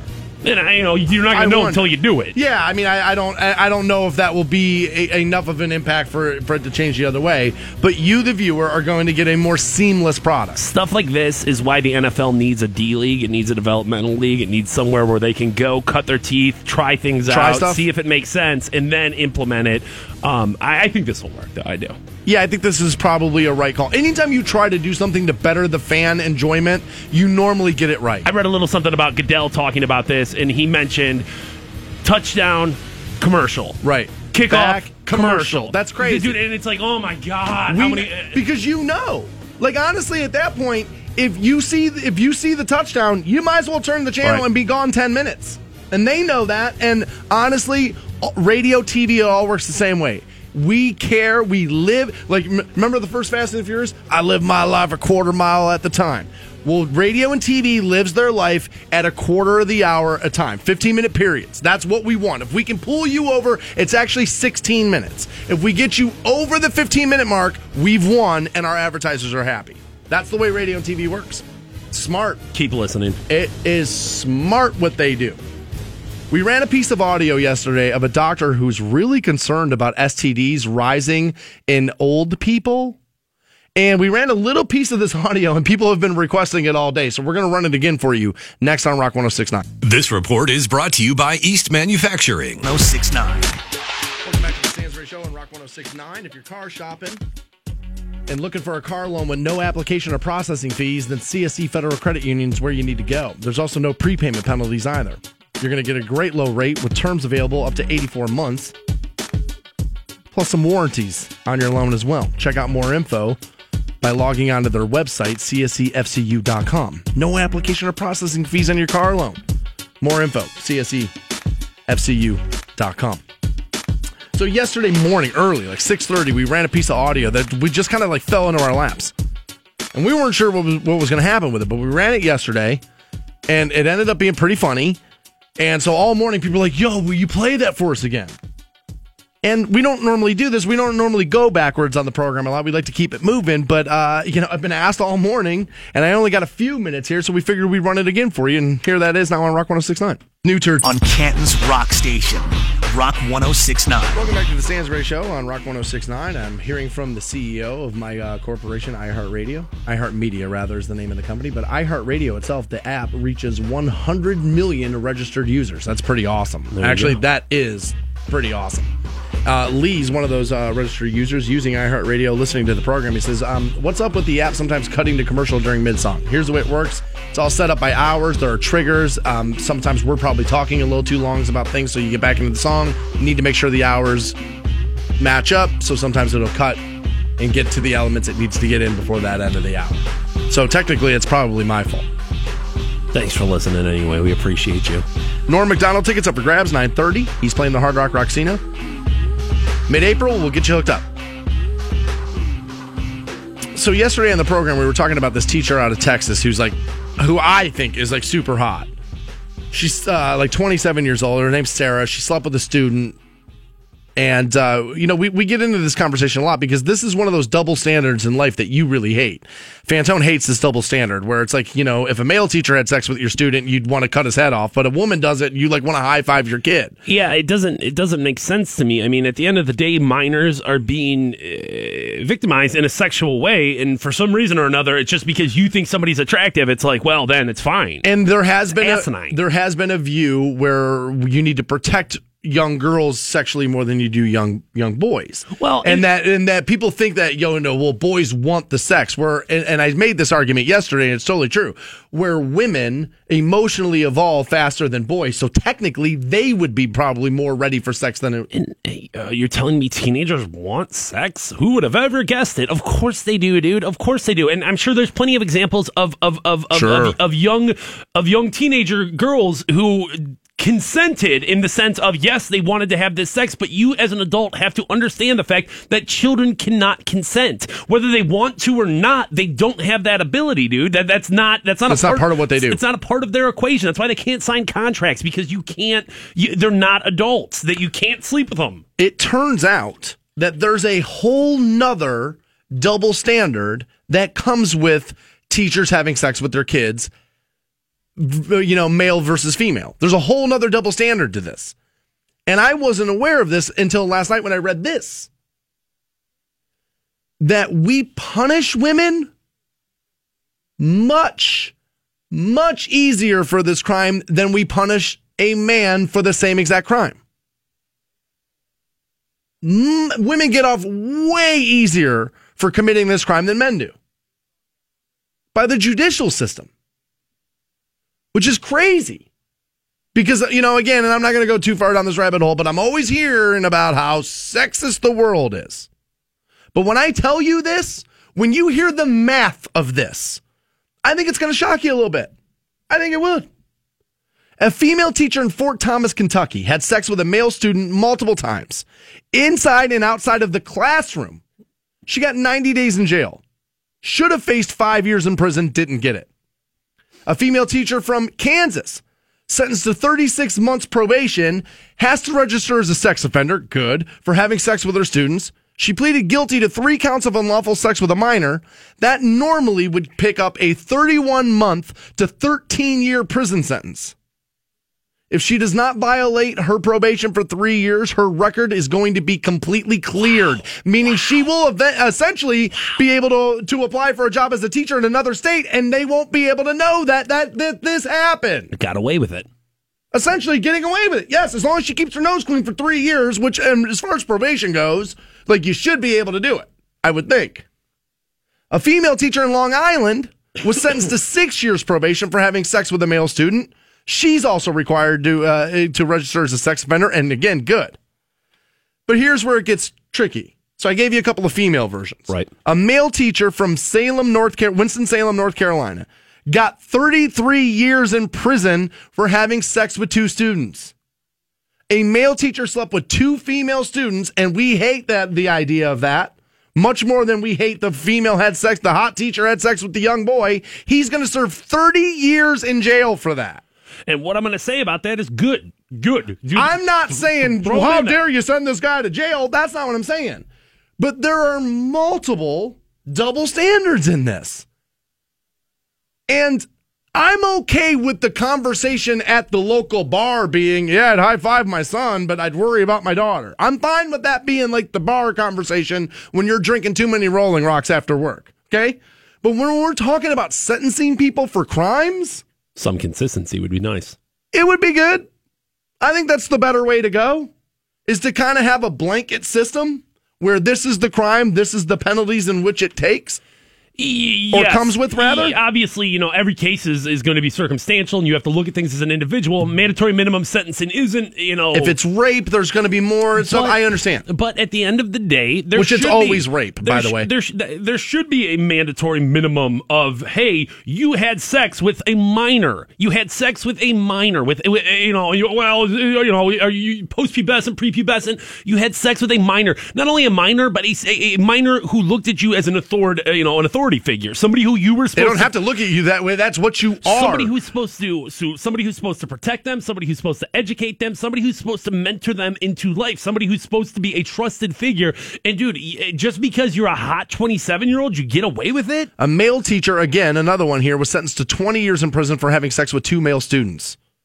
Who then, and both, this is important I, I, for this particular conversation, not when it happened, but this is important. Both those students came forward and said, "Uh, We were not coerced. We wanted to do this. so so n- now we're getting into a point that I've made with this conversation plenty of times is like we all say oh well dude if my son's banging a 27 year old hot chick I'm gonna love it man I wish I was him but if your son's banging a 27 year old hot dude all of a sudden we are on a completely different uh, realm So a listener of ours just tweeted this in, and I have to say it because he's right. You never hear the gender inequality issue with this. Well, uh, what, what, what I'll say about that is, is yes, this is obviously an issue. At the end of the day, I'd still much rather be a man than a woman. You know what I mean? Like, Yes, uh, but that doesn't change the fact that that there are double standards that benefit women, and we don't talk about it. We want to talk about. Society wants to highlight where where men need to be taken down a peg, but men are serving thirty years in prison for something you're getting ninety days in probation for. So you know what? Occasionally having the check picked up for you ain't so bad, right? It's not so bad, right? Now I know what you're thinking as a woman. Well, I'm not going to sleep with my students, so this doesn't benefit me. But what I'm saying is when it comes to situations with sex, certain situations, you are treated differently than men. And I would say the word differently doesn't cover it. You were treated better than men are treated. I think this, uh, at the end of the day, though, yes, it's certainly a double standard. There's no question about that. But I think this goes back to uh, got, men uh, see themselves as these as these young men, men in, in in power positions of power, whether that's the judge, whether that's the jury, whether that's the guy sitting around at the bar, are living vicariously through these young. You're men. making the assumption though that the judges they went before were men. I, You know what I mean? Like Sure, uh, sure. a woman could just as easily be a judge. Yes, of course, but I feel like that's where this is coming from. Is is that male ego of I wish that was me. I wish that was me. I wish that was me. I I mean, I I it, I would be lying if I didn't say that that has happened in a courtroom in this case, in some of these cases. And yes, I that has it's, happened. it's such a common dialogue too. It's not crazy to think that judges feel the same way as average men do, as average like guys do. And and, and, and the constant dialogue with this is, I wish it was me. I wish it was me. I wish it was me. So I feel like yes, there is there is you know, well, of course I'm going to come down harder harder on that guy. Um, but it all goes back to our penises. It all goes back to I wish I was having sex with that woman. I'll treat her better because I, I wish I was having sex with that woman. also, I think being a super attractive woman. I mean, dude, you get out of speeding tickets, you get out of other things. I mean, dude, uh, like, yes, people. I bet a really good looking male teacher probably gets a lesser sentence than a dude who looks Oh. like a scumbag too. At I mean, th- to be fair to this conversation, not just beat up on women, you'd have to bring that It up. it is undeniably better to be good looking in life, whether Yeah. you are man or woman or whatever, dude. Yeah. Yes, it, there's That's fair. there is there is a a, a a an attractive what do I want to say here advantage. There's an attract you know as a good looking person, life's going to treat you kinder. People are going to treat you kinder. There's Yeah, no question normally. about that. But eh, I, I guess when you when you put it through the perspective of well, if this was a hot dude and your 17 year old boy, or what if this was a 73 year old like gross ass grandma having sex with your 17 year old? You still going to feel the same way about that? No, of course you're not because it's not hot. People are terrible, dude. People are terrible. You know, a female listener of ours just texted me and she said, you know, a smile and cleavage goes a long way. And she knows she's got sure. She, she's got a nice both. Sure. To be honest with you, so she probably knows. And yeah, that's true. And look, I'm not trying to pit men against women today. But we do in this country highlight this male driven society and everything is where gender equality. And there are these huge cases where it is where the pendulum is swung so far in the other direction. And what do we do? We constantly go, well, shh, let's not talk about that because it doesn't fit the narrative that men are evil and, be, and need to be taken down a peg. That seems to be the national conversation over the last few years. And I get it. You're coming after us. We're going to lose a little bit of power. We're going to equal things out. But at the end of the day, if you F kids, and I'm sorry, I'm going to say it that way because that's, That's what, what it doing. is. That's what you're doing. That's what you're doing. Then I want you punished accordingly, both sides equally. Dude, when we're talking about victimizing a child, there should your gender should not come into how we prosecute you.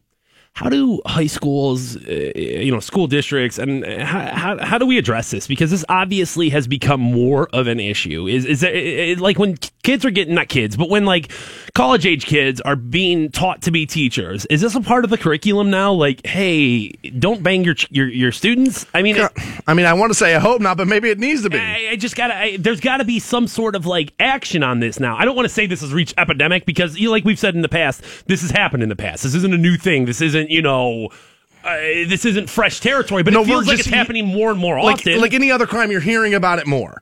I don't, know if it's happening more. I feel like we hear about it more. so, but uh, even if even if it's just exposure, even if the issue is only exposure, well, now we know that this is happening. What should we do about All it? right, so my fix is impossible. But it, I think it does. And, and first of all, you never eradicate any problem. Never, okay, right. But you can reduce it so far down that that I don't want to say you can live with it, especially when we're talking about child molestation. But like you, you can reduce it down pretty Right, far, right? right. And my fix, I I think would help. And it's it's much how I feel like you fix the fire department. It's much how I feel like you fix the police department and everything else. But we can't do it because no everybody says, I want this to be better. But what you won't do to get better things is pay more out of your pocket for it. And at the end of the day, you pay teachers what they should be paid, which is $300,000 a year, and you get the right applicants. You get people who are qualified for this position and probably better applicants, better people. Is it to is it to eradicate it? No. But the problem is is that we have a need for teachers because there's so many people in this country and we need to educate people that we've kind of have opened the floodgates over the last 15 20 years of who can be an educator and who can't and it's easier than ever before. Do teachers are teaching classes in which they did not get their degrees in. That's crazy. You gotta. I, I understand. I'm the guy who rallies against the $15 an hour minimum wage thing, right? But there are certain jobs that require that are worth the investment, and paying a teacher an astronomical wage, I think helps. Then you could be you could be more picky. Be like, dude, I'm giving you 300 grand. You better have the best resume ever.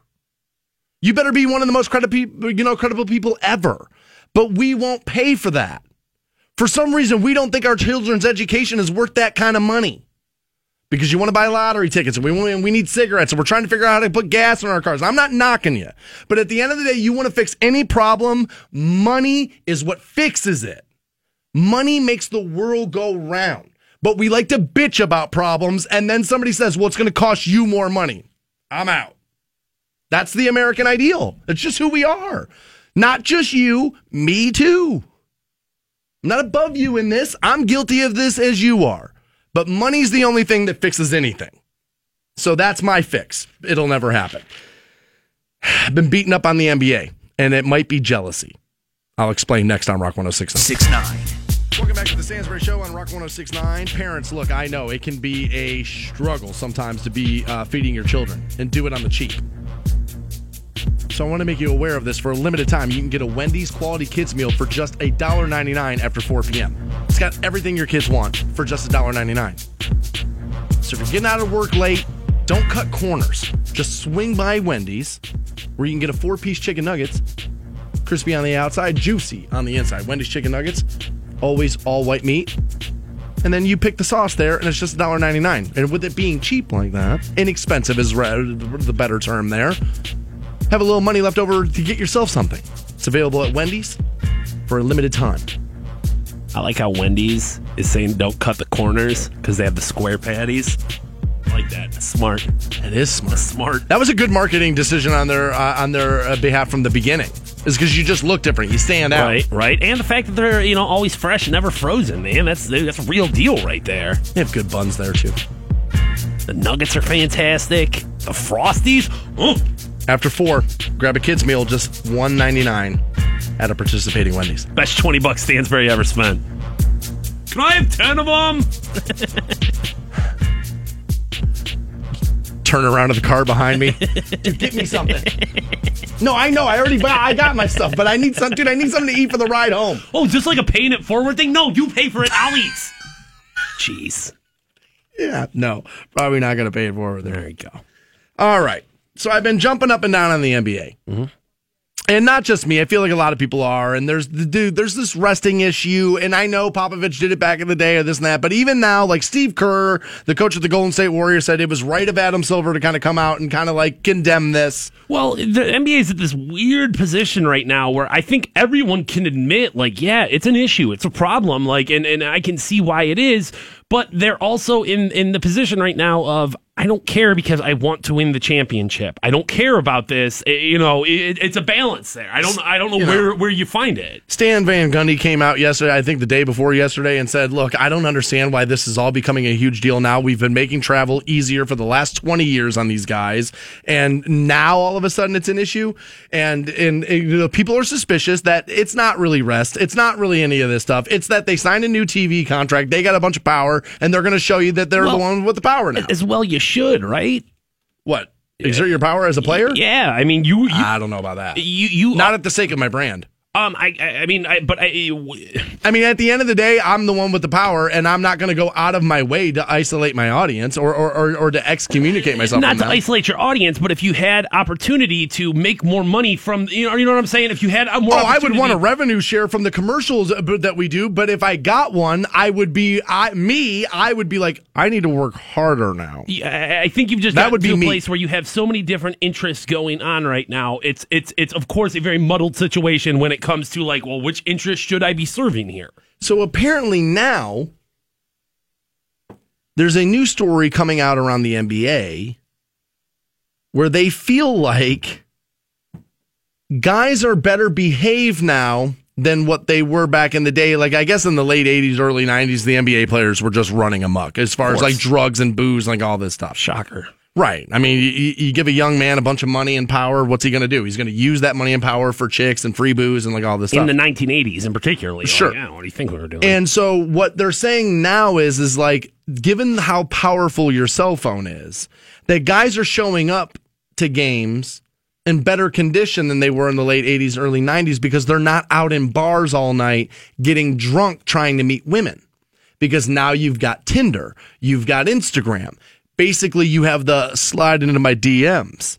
And so now, like the whores of the city you're going to know you're coming to town and start hitting you up. And you, you can now like groupie schedule versus let's go out pound shots all night until beautiful Hopefully run into women recognize that we play for the Bulls. Um, right. uh, You know, obviously, when when you have a verified account, when you are somebody who's out there with a million followers as an NBA player, that's going to be attractive to Instagram models and the like. Um, and and obviously, I don't think it's after your rookie year in the NBA, I would assume for the most part, you've already got your road girlfriends mapped out. You know what I'm saying? Like, all right, well, when we go to Oklahoma City, I'll text this one. When we go to, you know, when we go to Utah, all right, these two chicks, remember what happened last time? All right. And then we're going out to, you know, Portland after that. And yeah, I know she smells like patchouli oil, but you remember what she did. So I think once you get to that level, you probably, you probably already have like, but I guess we're talking about new vagina, and you're always going to want more as an NBA player. I was waiting for you to get there. That's why I didn't interrupt you. I, yeah, because what NBA players want is to sleep with the same chick twice. well, I mean, you probably, Right. but you do have, you know, you, you got Dude, your no guy regulars. wants You've that. got you've got your usual suspects already I- lined up. Well, especially too when you have money like that and power Mm-hmm. and like people can extort you. Honestly, what you want is you want a girl who can keep her mouth shut, not necessarily out there trying to prove to all her friends she banks the center from whoever, and like that you feel like you can trust a little. Like there's a woman who I like in between relationships will sleep together. And I tell her all the time that one of the reasons why I like her is that we get along really well. We know we shouldn't be a couple because it's just not the right thing But like, I feel comfortable with her that she's not out to exploit me or to like, dude, yeah, well, I just gave you this yesterday. Give me Godsmack tickets or whatever the hell it is. There's, I don't deal with any of that with her. I just gave you gonorrhea yesterday. So I constantly go back to that well. I like that well. I want to go back to that well today. So if you're listening, bring me the well. I need the well. But one GM is saying that this is basically what we're seeing is the Tinderization of the NBA. It's just got to be good for owners, general managers, and the like. Well, I mean, what I will say about it is you're never going to convince a young, powerful, rich celebrity man to to not look at Tiger Woods. You're never going to get a guy to not wield his penis around. But if I was an NBA owner and a bunch of my money, guaranteed by the way, was sunk into one of these dudes, I would be happy about the fact that they are in public less to get this done.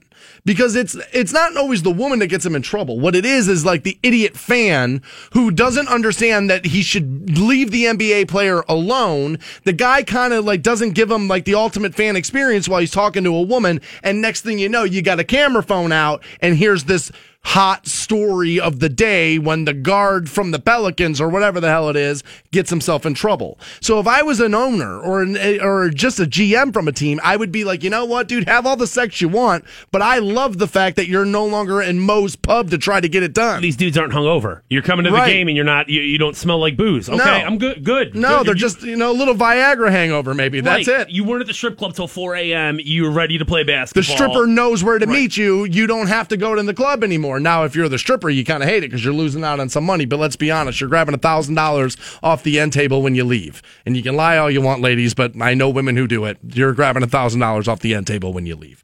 Uh, we had a piece of audio. We ran it uh, yesterday. We ran it again today, and people are asking for us to give it the slow it down treatment. So that happens next on Rock 1069. It is Fantone from the Stansbury Show here. Tax season right around the corner. You're probably thinking to yourself, what am I going to do with that refund? Well, let me tell you, there is no better investment than yourself, and I'm talking about the Roholt Vision Institute. It's been over a year since I've had my LASIK surgery, and I could not be happier with the results. I'm seeing 2015 people. You could be too. And before you say to yourself, oh, I don't have the money, or, you know, I'm not a candidate for LASIK, dude, head over to RoholtVision.com and see what their financing options are. See if you would be a good candidate for LASIK. They've got three different locations to serve you, so you are never too far away from world class eye care. Like I said, go hit up the website, RoholtVision.com. 1069. Well, welcome back to the Stansbury Show on Rock 1069. Still to come, those Norm Macdonald tickets. We'll have to do those here in just a few minutes for you. 1 800 450 7625, the number you need on those. If you uh, missed the opening of the program this morning, I came into work this morning, Yeah. opened up my email, and saw that we will be making a major concert announcement on this radio station Monday at 8:10. Now, I know I'm uh, traditionally the kind of guy that knocks that kind of stuff. Right. Right? You know, oh my god, major concert announcement, here it comes. I kind of knock that stuff. But I'm really happy about this one. A show is going I can only give you so many details and it's actually not that many. But I can tell you that a major show that if you listen to Rock One, dude, I'm telling you later you know what? I can't even give you the month. I can't do it. But we're putting Rock 1069 is presenting a band in Canton, Ohio that you didn't think you'd get. Not that it would be impossible. Like, how is this happening? But it's cooler than what you're expecting it to be. Yeah. Like when I saw it, I, I I've said this multiple times on the show today. I can't believe how right this radio station got this. I can't believe it. I'm shocked, blown away. I'm over the moon happy, and that's why normally, like, I'll blow this kind of stuff and I'll tell you mm-hmm. early. But I don't want to. I don't want to tempt fate here because this show is so cool. I'm a little worried that like one of us is to slip off, dude, because it is so cool. I've got the name on my tongue right now. I want to say it Don't so bad. do it. Um, and I'm actually on that uh, that band's website right now, and they do not have this date listed yet. So Oh, because normally that's our thing. Is like, why are we gonna like, why are we gonna do a roadblock announcement? The band normally announces via Twitter and Instagram, all this stuff, way before we're allowed to announce. But you're at their site right now and they don't have it. at their official site in their touring section. oh, I like it. They do not have a date mentioning us, mentioning the the show, mentioning anything. So it's still a it's still hush hush. Eight ten Monday morning is when you're gonna get that, and I'm telling you, I love this show announcement. Love, love, love it. I think it's good. I, do, I think it's just going to be good. And I'm telling you right now, you're going to want tickets. Well, I'm sure we're going to pass a pair out Monday after we make the announcement. And then, you know, obviously leading up to the show, we'll do more and more of that. But 8 10 Monday morning, you want to be right here. That's how you find out uh, about what is going to be, I'm telling you right now, the biggest concert to come to Canton itself. I know there are other big shows coming. Summer Concert Series, Blossom's got a ton of really good shows. Cleveland will have a bunch of really good shows. But this will be the biggest show to come to Canton itself all summer, right? I mean, I, well, yeah, I, yeah. Uh, dude, at the end of the day, yes, we're bringing a kick ass Yes. show and you can be a part of it. Monday at 8, 10. That's uh no. I will tell you this: it has nothing to do, nothing to do with the concert for legends at the Hall of Fame. okay. Now we will be involved in that, Of course. All right, and there's rumors swirling around that, but there is this is a this is a Rock 106.9 centric soul show that we're going to be doing at another venue here in Canton. 810 Monday morning. I, I don't want to keep talking about it because I know I'm going to screw this up, but it is not the concert for legends. This is a separate concert announcement. They call us the Rock Mother for a reason. Yep. I don't know what a rock mother is. Still trying to figure it out, dude. I asked The my mom. Rock she didn't Mother. Know. She didn't know. We're, always like, what is that? Nobody knows. It sounds aggressive. So we ran a piece of audio earlier from a doctor yeah, we did. who uh, is worried about STD rates rising in seniors. Rising in seniors. And she's so worried about it that she redid Ice Ice Baby and is doing Safe Sex Baby. And we ran this yesterday, ran it again for you again today. People kept asking for it. And so people have asked for the, you know, you guys haven't done this in a while. We like the slow it down treatment where you take a piece of audio and you play it in slow motion. It actually gets a little funnier. So we figured we, we haven't done this yet. So we, you know, we got asked a couple of times for it. So let's see how this works out. Safe sex, baby. Safe sex, baby. So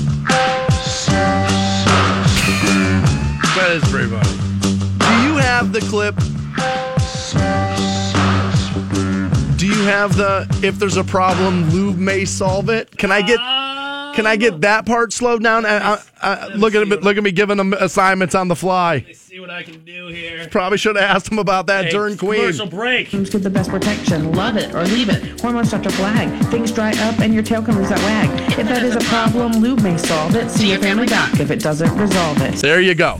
Now let me get that. Let's run that back slowed down one time. Hormones start to flag. Things dry up and your tail can lose that wag. I love it. It's If funny for me every time. Problem, lube may solve it. See your family doc if it doesn't resolve it. Safe sex, baby. I love it. Safe sex, baby. Man, that sounds creepy even. Almost sounds good, dude. Chopped and screwed. If there's a problem, lube may solve it. What a gross word, dude. What a gr- lube, dude. like, I know everyone's like, oh, moist, ew, panties, ew, this is gross, but dude, lube, ugh, it's gross word. I, it's like it's only two things: oil change Yeah. Or sex change. like those are like that. that like welcome, welcome to lube. There, I'm with you. That is one of those words that I just know. It's like ew. I feel like I got to pick hairs out of that. I feel like I got to shower or something. It's gross. We have Norm Macdonald tickets. He's playing Hard Rock Rocksino uh, mid April there. We'll pass out those tickets right now. Uh, and we'll take caller 17 1 800 450 7625. Again, that number 1 800 4. uh, You know what? Wait, what? He gave me the wrong number. Yeah, he did. We had a phone number change, and did it change back? Or Yeah, and in this email, back? gave me the wrong one. What do you got? Is it 1 800 24? Why is the ra- why is the phone number of this radio station rock. not 1 800 uh, 450 1069? But it, it spells rock. it's 450 7625, right? Sounds right to me. 1 800 450 7625. Some, I mean, for the life of me, dude, I can't figure out. Let's make this radio station phone number as hard as humanly possible. It's not written down anywhere in the studio either. See what I'm saying? This is why I'm surprised this radio station could get a killer band to play in Canton. I'm shocked we can do anything right here. We can't get the phone number figured out. It's 1 800 450 7625, I believe.